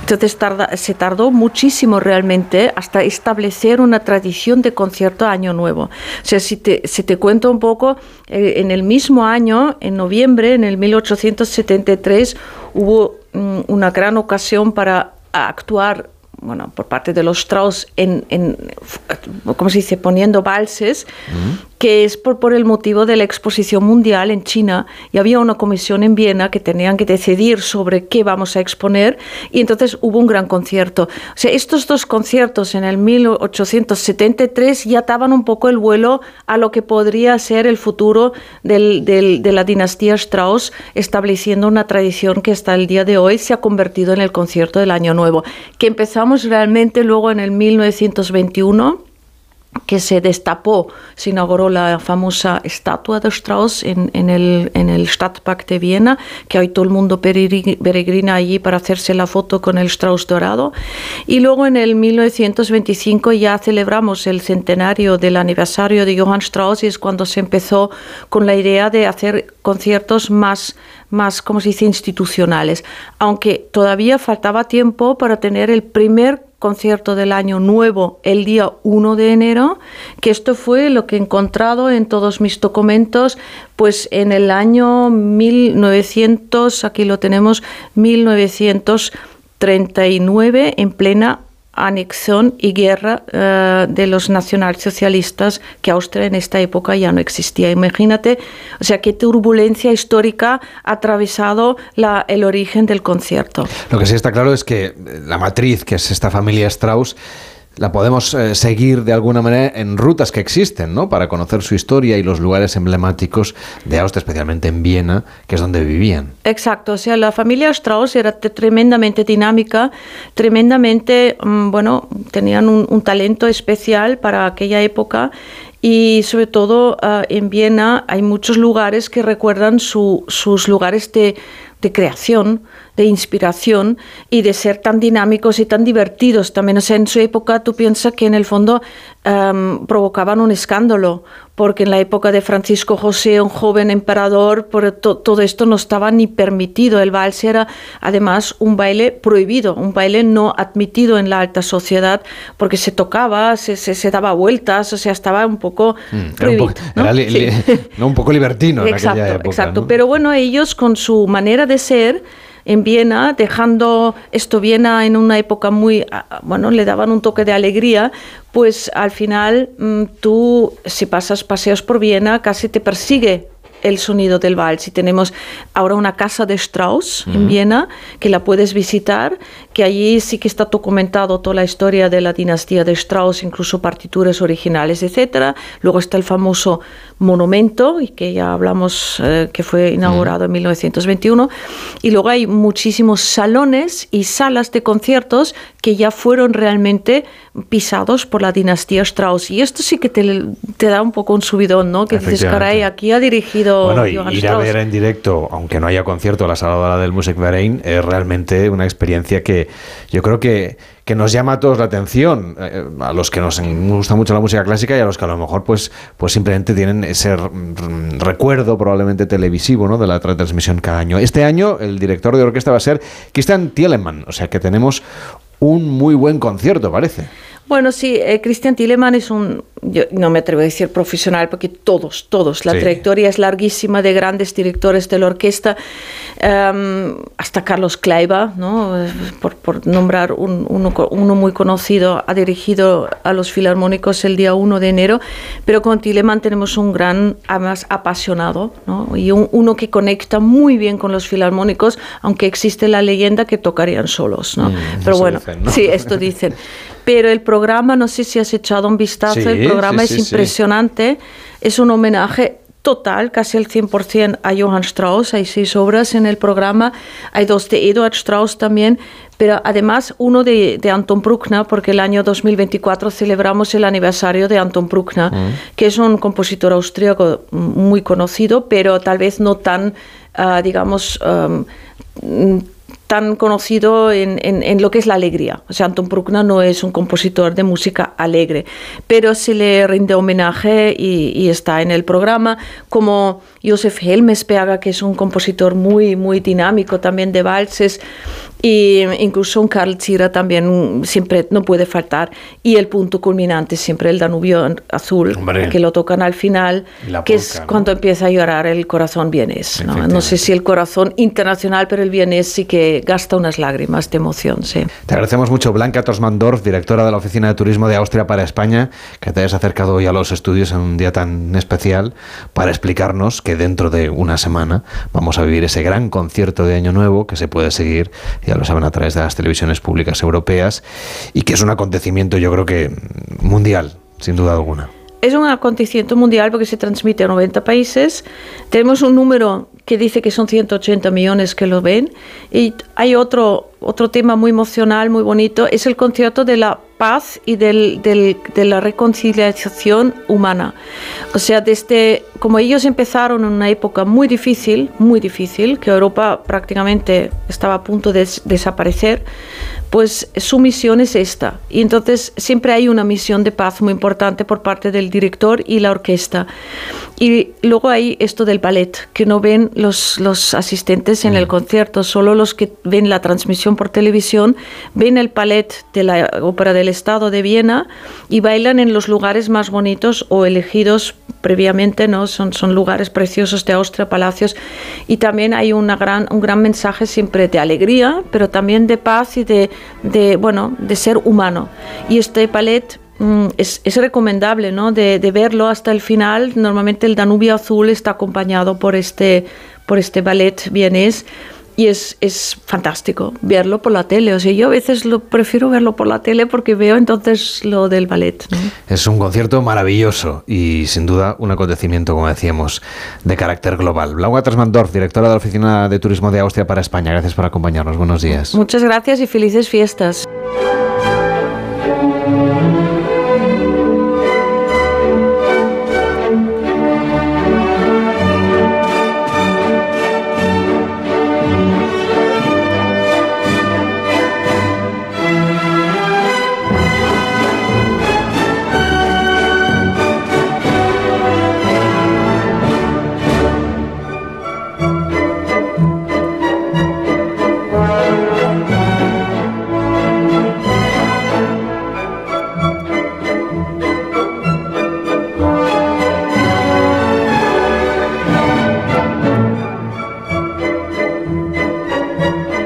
Gente Viajera, el programa de viajes de Onda Cero con Carlas Lamelo.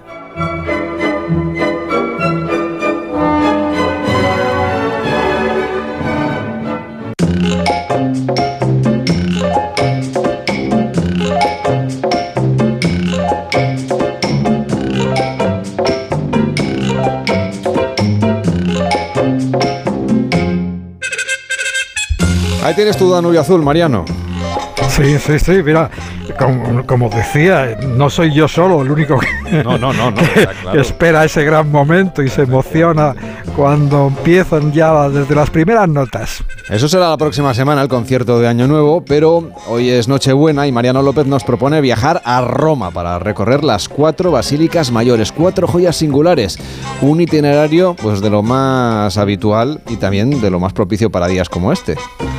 Pues sí, yo creo que cualquiera que visita Roma no puede dejar de visitar estos cuatro templos, estas cuatro archibasílicas, las basílicas mayores. Son cuatro templos extraordinarios por su importancia histórica, por su significado religioso, el valor de su arquitectura y sus obras de arte. Su título, Basílica Mayor, fue introducido por el Papa en el año 1300. Ese año, el Papa Bonifacio VIII concedió grandes indulgencias a quienes peregrinaran a Roma y visitaran las basílicas de San Pedro en el Vaticano y de San Pablo, extramuros, las basílicas donde están enterrados, conforme a la tradición, San Pedro y San Pablo, respectivamente. Unos años después, otro papa dio el mismo título, Basílica Mayor, al templo más antiguo de Roma, a la única catedral que hay en Roma, San Juan de Letrán, y cuando finalizaba el siglo XIV se añadió la cuarta, Santa María la Mayor, la mayor iglesia de Roma dedicada a la Virgen María.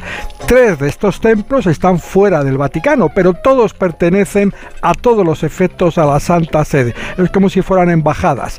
En su altar mayor, otra singularidad, solo puede oficiar misa al Papa, que es quien abre simultáneamente las cuatro puertas santas de los cuatro templos, el acto formal con el que da comienzo el Jubileo de Roma, que se celebra cada 25 años. El próximo está cerca, después del de Caravaca. Será el 2025. O sea que tenemos jubilar, jubileos así constantes, ¿eh? porque luego también de Santiago también llegará. Bueno, empezamos el viaje. ¿Cuál de estas basílicas mayores de Roma va a ser la primera en la que nos vamos a tener que detener? Pues si te parece, Carles, en Santa María la Mayor, muy importante en un día como hoy, porque es el templo que custodia el Belén más antiguo del mundo. Es una representación escultórica a tamaño natural de las figuras principales del portal del Belén. La Virgen, San José, el Niño, los tres Reyes Magos y el borriquillo y la vaca que asoman sus cabezas en una esquina. Fue creado en este mismo lugar en 1291. Aquí fue, en este templo, donde se celebró por primera vez misa de Nochebuena, en Santa María de la Mayor, que destaca por su campanario, el más alto de la ciudad, por la belleza de su fachada, sus mosaicos y el techo de madera de su nave central y porque posee el icono de la Virgen más importante de la cristiandad, un panel de madera que muestra a la Virgen con el niño en brazos, una pintura que se atribuye a San Lucas, evangelista y patrón de los pintores. El Papa Francisco le tiene especial devoción a esta imagen, ha puesto todos sus viajes bajo la advocación, la protección de esta Virgen. Y ha anunciado hace poco que desea ser enterrado en este templo, en Santa María la Mayor. Pues dejamos Santa María la Mayor, dejamos su Belén, recordamos hoy, hoy es el 800 aniversario del primer pesebre del mundo, el de Grecho, este de Santa María la Mayor. Es un poco posterior, estamos hablando de 1223 el de Grecho, 1291, es decir, que la moda se extendió. Claro, entonces las cosas iban un poquito más despacio. ¿Cuál sería la siguiente etapa de nuestro recorrido por las basílicas mayores de Roma? Pues San Juan de Letrán, la catedral del obispo de Roma, el Papa, es el primer gran edificio de culto cristiano que se levantó en Roma. El próximo año, 2024, cumplirá 17 siglos, desde que fue consagrado en presencia del emperador Constantino. Ahí es nada. Bueno, ha sido destruido el templo varias veces y siempre reconstruido de forma idéntica al original. Destaca por su imponente fachada, los grandiosos mosaicos que tiene en su ábside, el altar mayor, el batisterio, que es el más antiguo del cristianismo, y por su órgano del siglo XVI. Llegó a tocar Handel en ese órgano, una maravilla vinculada a la historia de la música. Fíjate, los nombres de las notas musicales se puede decir que nacieron aquí. Se deben a un monje Guido d'Arexo, que fue convocado en el siglo XI por el Papa para que enseñara su manera de nombrar y memorizar las notas musicales a los cantantes del coro de San Juan de Letrán. El método nombraba las notas a partir de la primera sílaba de los primeros versos de un himno a San Juan. Ud, re, mi, fa, sol y la. Luego se cambió ud por do y se añadió, lo hizo un catedrático de música de Salamanca, la última nota, sí. Y seguimos esta ruta por Roma, siguiente etapa Mariano, ¿a dónde nos lleva? ¿A dónde nos detenemos? En San Pablo Extramuros fue el templo más grande de la Iglesia Católica hasta la construcción de San Pedro. Se llama Extramuros porque está fuera del perímetro que en su día definieron las murallas del siglo III. Fue construido inicialmente por mandato del emperador Constantino en un lugar muy preciso donde la tradición señalaba que había sido enterrado San Pablo. Pronto se quedó pequeño por la afluencia de peregrinos y entonces se creó una nueva basílica sobre la anterior que permanecería hasta 1800 1823, cuando fue casi totalmente destruida por un incendio. La basílica actual es la tercera. Cuenta con un museo que expone restos de las antiguas basílicas, una zona arqueológica que lleva realizando desde 2006 sobre todo importantes descubrimientos y con la protección de los monjes benedictinos que se encargan desde una abadía contigua de la custodia de la tumba de San Pablo. Parte de la fama de esta basílica la tienen los medallones de su interior con la imagen de los 200 66 papas de la Iglesia Católica, desde San Pedro hasta Francisco. Una serie inaugurada en el siglo V, sujeta ahora a la imaginación de los amantes del misterio porque después del retrato del Papa actual en la nave central solo queda sitio para uno. Sí, ya sabemos que hay, muchos mitos en torno a eso. ¿eh?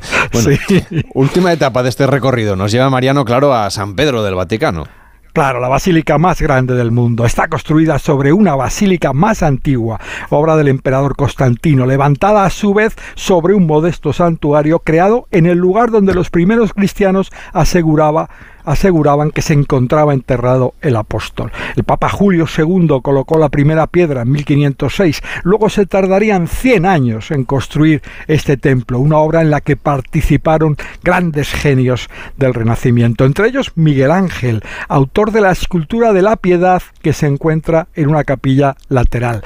Es la basílica más conocida, un icono del Vaticano y de Roma, unido a la plaza que la precede, definida por ese despliegue de columnas y esculturas creado por Bernini. En el interior, la nave central, grandiosa, culmina en el altar, situado exactamente sobre la vertical del sepulcro de San Pedro, bajo la soberbia cúpula diseñada por Miguel Ángel, que se considera emblema de la basílica. Aquí, hoy a las siete y media de esta tarde el Papa Francisco oficiará la misa de la solemnidad del nacimiento del Señor, conocida popularmente aquí como Misa del Gallo. Cualquiera puede acompañar esta celebración en la basílica. Las entradas son gratuitas, pero como imaginamos hay que reservarlas con muchos, muchos meses de antelación. Y supongo que habrá música también en esa misa, por supuesto, es una misa cantada. ¿Qué música has elegido tú para esta Nochebuena?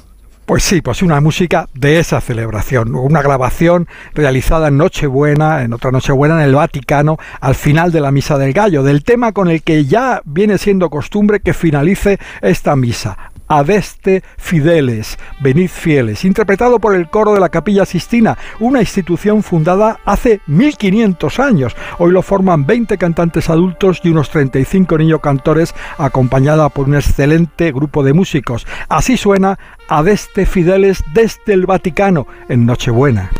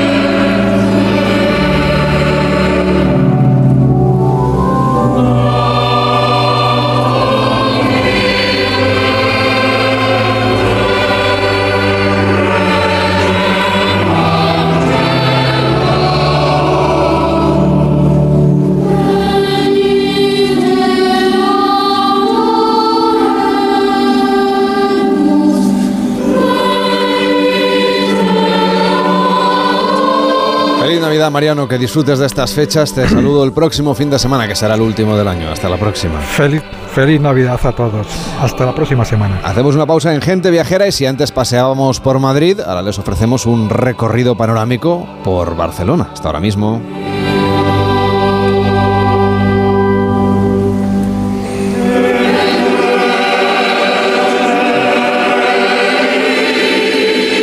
Gente Viajera, el programa de viajes de Onda Cero con Carlas Lamelo.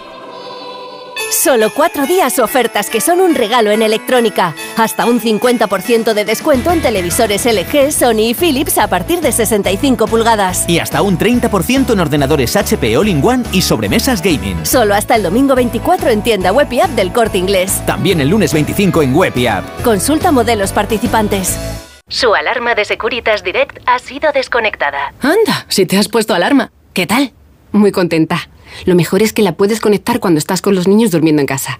Y eso da muchísima tranquilidad. Si llego a saber antes lo que cuesta, me la hubiera puesto según me mudé. Protege tu hogar frente a robos y ocupaciones con la alarma de Securitas Direct. Llama ahora al 900-272-272. Hola familia, hoy vengo a presentaros mi nuevo libro, Cocina de 10 con Carlos Arguiñano. Crema de brócoli y calabacín, arroz con alcachofas o lasaña de pollo. Cocina de mercado, sana y con resultados sobresalientes. Cocina de 10 con Carlos Arguiñano. 598 recetas sencillas de hacer y muy ricas de comer. Editorial Planeta. ¿Y pásalo de 10 cocinando? Conducir parece fácil, pero en cualquier momento surge un imprevisto. Y si no te coge con las dos manos al volante, todos estamos en peligro. Por eso es importante que no fumes conduciendo. Nunca. Y tampoco comer o beber al volante. Si necesitas hacerlo es una ocasión estupenda para parar y estirar las piernas. Ponle freno y Fundación AXA, unidos por la seguridad vial. ¿Qué, qué es lo peor de las redes sociales? Estar enganchada a la pantalla. Que nos bombarden con notificaciones todo el día. Los comentarios de haters. El ciberacoso. Las fake news. Pero ¿sabes qué es lo mejor?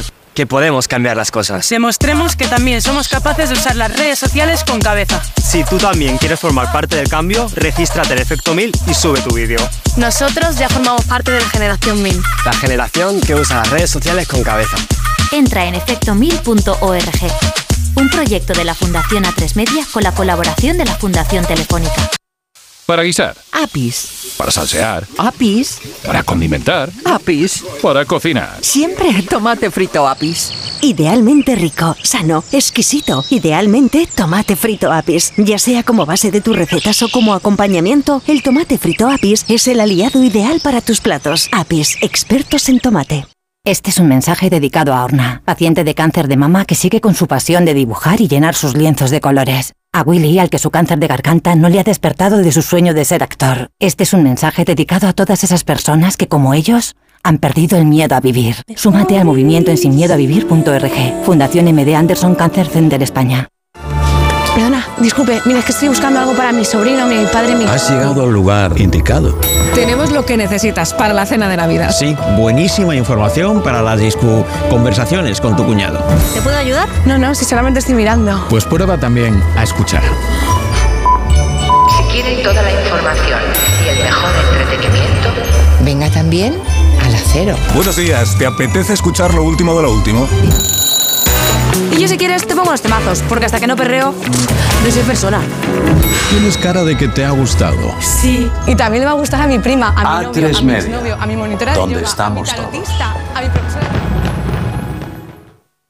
En Onda Cero, gente viajera. Estamos en el interior de la Torre Glorias, en la ciudad de Barcelona, en una de las zonas de la ciudad justamente que está en plena transformación. Se espera que en unos meses se acabe una obra que es consecuencia también de una obra anterior de los Juegos Olímpicos. En este lugar se construyó hace ya 18 años, que pasa el tiempo volando, una torre del arquitecto Jean Nouvel, que es seguramente uno de los nuevos lemas de la ciudad de Barcelona ya desde hace todos estos años, pero que desde hace solo 12 meses, un poquito más, desde hace un año, está abierta al público como mirador 360 grados. Alex Prat de Padua, que es el director de la Torre Glorias. ¿Cómo estás del mirador? Muy buenos días. Buenos días y bienvenidos. Estamos dentro de una obra de Jean Nouvel que es seguramente uno de los arquitectos más ilustres ¿no? que tenemos en, en, el mundo.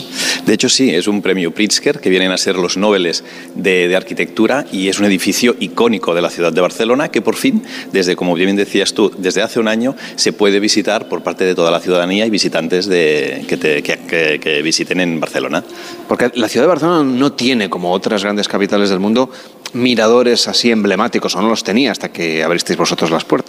Así es, eh, los miradores que tenía eran naturales, como la montaña de Montjuic o la montaña de Collserola, pero realmente como mirador urbano este es el primero y tiene unas características únicas que lo hacen ya no solo eh, único en el ámbito de Barcelona, sino a nivel internacional. Que ocurre es que esto es un edificio de oficinas, es decir, pasa parecido como cuando vamos al Top of the Rock ¿no? de, de Manhattan. Así es, es, antes era un edificio corporativo y desde que se abrió se habilitó para ser un edificio de oficinas, pero no obstante eso hay unos espacios habilitados pues, para esta experiencia expositiva y vivencial que es el mirador, porque el mirador no son solo unas vistas 360 grados, sino que hay un relato que es quizá el principal activo de esta nueva atracción de Barcelona. ¿Te parece, Leis? Vamos a hacer el recorrido contigo tal y como lo haría cualquier visitante, cualquier viajero que se acerque hasta esta Torre Glorias, que decía yo que está en una zona de la ciudad en constante transformación, que de hecho estamos rodeados de excavadoras, de obras, y esta zona dicen que va a ser el nuevo polo de atracción turística de la ciudad de Barcelona a partir de finales de 2024. Sin lugar a dudas, como bien dices, estamos todavía en plena transformación, pero ya a finales del siglo XIX fue Ildefons Sardá quien eh, concibió el proyecto de del, del, del, ensanche barcelonés, que este fuera el centro de Barcelona. Y este es oficialmente el centro del área metropolitana de Barcelona. Quizá hoy por hoy todavía no es el centro histórico, pero cuando tengamos la ocasión de subir arriba, a 125 metros de altura, verás que está llamado a ser esta nueva centralidad de Barcelona. Y nos orgullece mucho porque las obras han sido largas y ahora ya se prevé que antes de verano del, del 24 ya, ya la podamos eh, disfrutar en su plenitud. ¿Sabes si por eso ya construyeron aquí la torre, pensando en esa proyección urbana que viene del siglo XIX? Y no, no, no, me puedo aventurar ni confirmarlo, pero yo creo que sí que tenían esta sensibilidad. Y sobre todo también la torre funciona un poco como mascarón de proa de toda esta nueva Barcelona creativa, innovadora, que es todo el distrito de San Martí y el 22 arroba, con un centro especial de empresas de innovación, creatividad, startups. Este es uno de los elementos iniciales de esta exposición. Cuéntanos dónde estamos exactamente. Pues sí, mira, Carlas, eh, como, como, habrás notado, eh, es un mirador y en vez de subir arriba, hemos bajado abajo. Ahora estamos en el subsuelo de la torre. Estamos en un espacio sin ventanas, sin contacto eh, aparente con el exterior, pero donde invitamos al visitante, antes de subir arriba, a ajustar a un poco su mirada, su sensibilidad, para que una vez esté arriba, la mirada que tenga no sea pasiva, sino sea una mirada consciente y responsable del ecosistema urbano que, que le envuelve. Y para esto, en este espacio expositivo en el que ahora nos eh, estamos, hay una serie de instalaciones eh, artísticas donde nos nutrimos de eh, información de Open Data, información en tiempo real de la ciudad de Barcelona y que proyectamos aquí para ver esta Barcelona que en cierto modo ya conocemos, porque son elementos que conocemos, pero que quizá no somos conscientes del impacto que tienen en el día a día de la ciudad. En esa pantalla gigante que vemos ahí al fondo, ¿qué es lo que se está proyectando?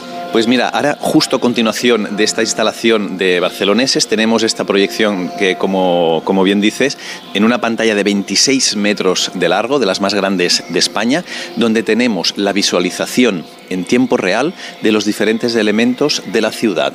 No hay todos, pero quizá los más representativos. Un ejemplo sería ver cuáles son los sonidos que hay en la ciudad, una visualización del, del viento con tiempo real. Tenemos la, recogemos datos de diferentes estaciones meteorológicas de Barcelona y proyectamos una visualización que estéticamente es impresionante del viento. Ahora pues estamos en este, en este ascensor eh, de alta tecnología, vamos a subir en 30 segundos estos eh, 30 pisos y estaremos pues bueno a unas miradas 360 grados a 125 metros de altura de, del suelo y es el único punto más céntrico, urbano y alto al que se puede acceder en Barcelona pues para eh, no solo gozarla, sino entenderla como ciudad y eh, proyectarla hacia el futuro. Hoy Gente Viajera está ascendiendo a lo alto de la Torre Glorias en la ciudad de Barcelona, una obra arquitectónica de Jean Nouvel. El ascensor ya está subiendo y además es que el techo es de cristal.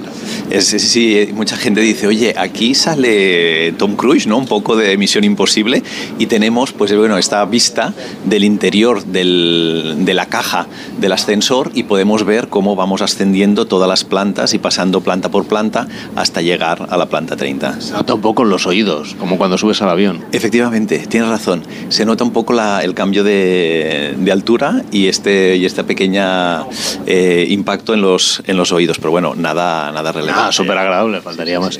30 segundos hemos tardado entonces en subir y ahora llega el momento de abrir las puertas y observar ese mirador absolutamente 360 grados de la ciudad de Barcelona, que es lo que inspiró a Jean Nouvel para hacer este edificio con forma un poco así como de ojiva. Pues eh, se inspiró, tuvo varias fuentes.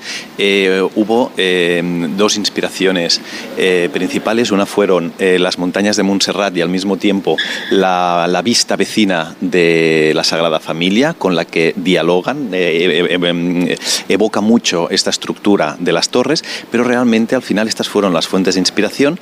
Pero lo que quiso representar con este diseño, con esta estructura, fue un geyser. Esto es algo que incluso los que somos de, Barcelona lo desconocíamos. Y si se fija el visitante, se dará cuenta que la iluminación de la torre, que de hecho es la única que está iluminada eh, por la noche en Barcelona, eh, empieza con una iluminación de unos colores eh, cálidos que representa el magma, todos los materiales freáticos, como van rompiendo el suelo y se va proyectando el agua que va subiendo y va cambiando de colores rojizos, cálidos, a colores fríos, al azul. Y entonces, si se fijan, verán que medida que se va llegando a la corona de la, de la, torre, a la cúpula, ya pasa a unos colores plateados y blanco, que vendría a ser la oxigenación de esta agua y la creación de esta eh, nube de, de, vapor de agua. Y esto pues es eh, su, su inspiración real, lo que quiere significar un geyser de agua que emana del suelo de Barcelona. Esa es la inspiración original y la iluminación que podemos ver casi todo el año, pero en estos días de Navidad, como ocurre por otra parte con casi cualquier lugar de la ciudad, también la habéis tematizado. Hay una iluminación especial que solo se va a poder ver estos días de Navidad. Sí, tenemos unos guiños navideños y entonces eh, aprovechamos pues, la forma del, de, de, la torre para evocar un árbol de Navidad y entonces hacen unos juegos de colores, de luces, en el que se evoca pues, un árbol eh, navideño de colores verdes, con sus adornos, sus guirnaldas y entonces pues bueno esto ya es una tradición que incluso mucha gente pues ya viene ya la espera para eh, embellecer la ciudad y ponerla en este contexto navideño de estas fechas en las que estamos hoy. Aleix, estamos viendo ya la ciudad de Barcelona, empezamos, si te parece, por el mar, vemos todo el tramo del, del Besós, vemos Badalona y otras ciudades aledañas, la Gran Vía, la Diagonal de Barcelona, y sin duda lo que es la imagen seguramente más fotografiada por los viajeros es la Sagrada Familia, que además también le queda relativamente poco para, para que acaben las obras en principio y desde aquí yo creo que es el mejor sitio de la ciudad para hacerle una buena foto. Absolutamente. De hecho, eh, la ventana o el, conjunto de ventanas que están enfocando la Sagrada Familia son las más, las más preciadas y son las mejores vistas que se pueden tener de este monumento universal que tenemos aquí en Barcelona. Y de hecho, eh, todos los otros puntos que puedes tener una perspectiva similar, bien son muy lejos, entonces se ve pequeñita, quizá no es una mirada urbana, y aquí es justo unas dimensiones, una distancia, una altura perfecta para verla con una perspectiva única. Y aquí, pues bueno, siempre que subimos vamos viendo un poco, ¿no? Vamos fijándonos, mira, ahora han hecho esto, ahora han hecho lo otro. Y es realmente un honor pues poder tener este diálogo con un edificio eh, universal, universalmente tan emblemático y tan reconocido. Llama muchísimo la atención cómo realmente parece que emane de entre los edificios vecinos esta Sagrada Familia. Luego vemos la prolongación, la continuación de la Avenida Diagonal, la montaña de Montjuïc, que es sin duda otro de los emblemas de la ciudad, y de nuevo el puerto, donde vemos además atracados los barcos de cruceros, vemos el emblemático Hotel W y las Torres Mafre que se inauguraron justamente para los Juegos Olímpicos. Esta zona de la ciudad de Barcelona era muy diferente entonces. Aquí había una enorme de construcción para una salida, ¿no? una carretera aérea para salir de la ciudad. Vemos, por cierto, también la Plaza de Toros Monumental, que es vecina vuestra, en realidad no me había dado cuenta. Y decía yo que esta es una zona que está en absoluta transformación, ¿no? Vemos a los trabajadores de la obra mm, haciendo un montón de agujeros, apilando un montón de materiales, porque va a ser, como tú nos decías, el nuevo centro turístico de Barcelona. De hecho, incluso se llegó a hablar, creo que ya está descartado, que este edificio donde hoy estamos en, en su día fue un proyecto de hotel también. Aleix, aquí vienen viajeros de todo el mundo, también del resto de España, por supuesto. ¿Cuáles son vuestros principales visitantes? ¿De qué zonas de España vienen? Pues mira, desde Madrid y tenemos mucha, mucha, mucha tirada. Y luego también País Vasco, eh, Valencia, Zaragoza, Baleares, eh, son quizá también por proximidad los que, los que estamos teniendo. El feedback, el, el feeling, los comentarios que recibimos son muy, son muy mm, alentadores y nos animan mucho a seguir, porque sobre todo dicen, ostra, eh, creíamos que veníamos a ver a un mirador normal de subir y mirar y es mucho más que un mirador. Nos ha encantado toda esta parte del subsuelo en el que hemos visto todos estos datos, esta información y en cierto modo hemos acabado subiendo aquí y quizá nos hemos fijado en pequeñas cositas que de otro modo nos habrían pasado desapercibidas. Alex Prat de Padua, director del Mirador de Torreglorias, este lugar en el que podemos ver la amplitud de la ciudad de Barcelona. Gracias por acompañarnos en esta visita. Hasta la próxima. Hasta la próxima. Ha sido un placer y esta es vuestra casa. En Onda Cero, gente viajera, Carlas Lamelo. Gente viajera con estereiros, porque turismo somos todos. Amigos de Gente Viajera, buenas tardes y felices fiestas navideñas para todos. Pero mm, los que hablamos de turismo, puede que sí les contamos por cifras, por cifras, que tiene este año Aciago, ¿eh? el, 2023, con la recuperación, dicen que del 87%, entre el 80 y el 90, vamos a ver al final, ¿eh? las cosas se ven al final. Las cosas importantes mm, se sabe cómo empiezan, pero nunca cómo acaban, y algunos no lo tienen en cuenta. Mm, el saber amigos no ocupa lugar, y hablar más de un idioma tampoco ocupa lugar, ¿cierto? pero porque no les enseñan más de un idioma para que puedan ir a trabajar al extranjero, que es donde al final encuentran trabajo para lo que se han preparado? Amigos, turismo somos todos y lo seguimos siendo, pero los empresarios están sacando ellos solitos la industria turística adelante, sin ir más lejos. Fijémonos en que la patronal de hostelería y los sindicatos de Madrid han desconvocado esta semana la huelga que estaba y que incluía mejoría de salarios, en la comunidad. Son datos de la Organización Mundial del Turismo. Lugares donde miran los viajeros de poder adquisitivo y amantes de la naturaleza y la buena gastronomía. Estados Unidos está mirando hacia la España verde. La España verde, empezando por San Sebastián en el País Vasco, Santander en Cantabria, Oviedo en Asturias, Santiago en Galicia, que por cierto ha convocado elecciones, y en Andalucía tres destinos se llevan la palma. Andalucía es uno de los, de los mm, destinos que mi padre miraba con mucho cariño, aparte de su Galicia, Málaga, Granada y Almería. Y en la comunidad valenciana, Alicante y la provincia de Castellón, que avanza siguiendo a la demanda de los viajeros del último lustro que le gusta nuestro país, pero no tolera las masificaciones, no nos miremos pues de la cantidad, miremos la calidad de los visitantes, miremos el impacto económico del turismo en nuestro país y no miremos solo las cifras cuando se benefician aquellos que solo se aprovechan de la industria que transversalmente beneficia a muchas personas directa e indirectamente.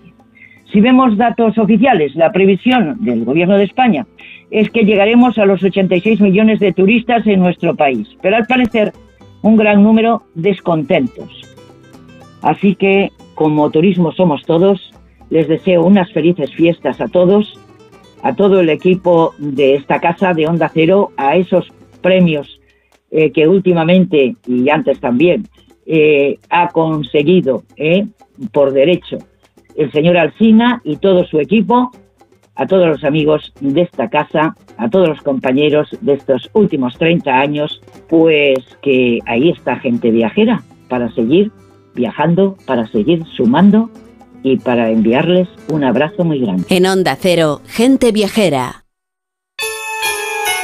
Solo cuatro días ofertas que son un regalo en electrodomésticos. Hasta un 15% de descuento adicional en frigoríficos y lavadoras Haier y Beko. Y también en lavado, lavavajillas y secado Samsung. Solo hasta el domingo 24 en tienda web y app del Corte Inglés. También el lunes 25 en web y app. Consulta modelos participantes. Onda Cero. Hacia el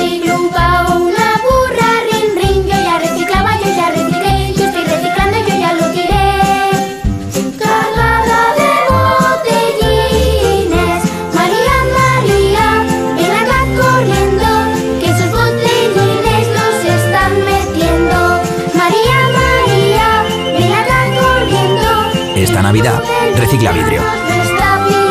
Ecovidrio, Federación de Municipios de Madrid y Comunidad de Madrid.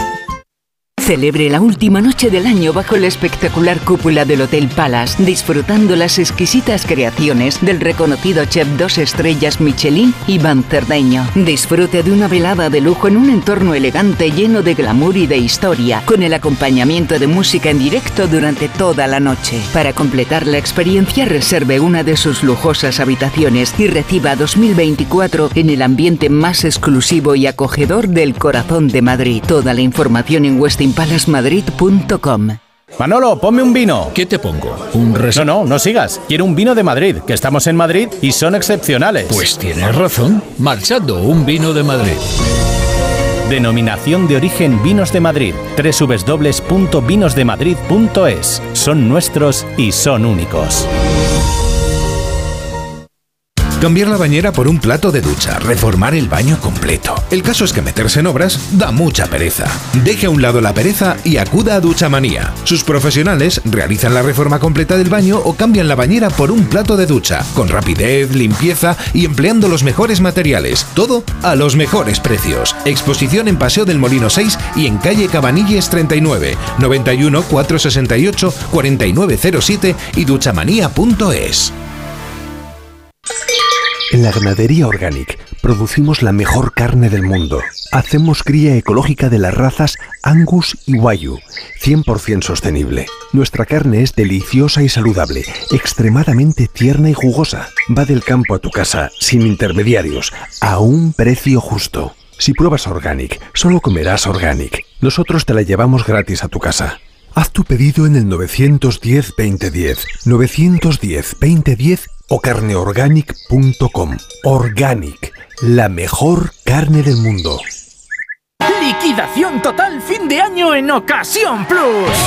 Más de 8.000 coches con descuento y ahorro de hasta el 30%. Encuentra tu nuevo coche a un precio imbatible. Solo hasta fin de mes. ¡Corre! ¡Las mejores ofertas vuelan! Ocasión Plus. 15 centros en Madrid. Nuevas tiendas en Fuenlabrada, Arganda y Torrejón. Localiza tu centro más cercano en ocasiónplus.com. Abierto sábados y domingos.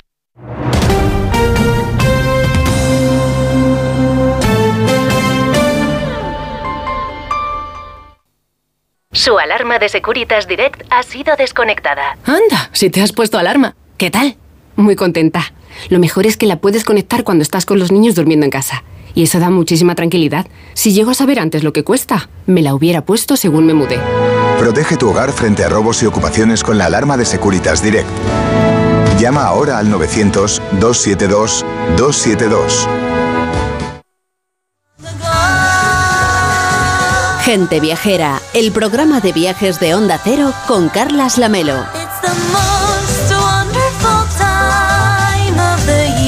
Pues no podemos hacer nada más que desearles a ustedes feliz Navidad, que disfruten de estas jornadas tan entrañables con toda la familia, que disfruten de estos días, que piensen ya en los destinos y en los viajes que harán el próximo año. Va a ser un 2024 lleno de grandes ideas, al menos aquí intentaremos en Gente Viajera darles muchas. Así que felices fiestas y les saludo el próximo fin de semana, que será ya el último del año, pensando en los viajes de 2024. Llega Noticias Fin de Semana con Juan Diego Guerrero. Feliz Navidad.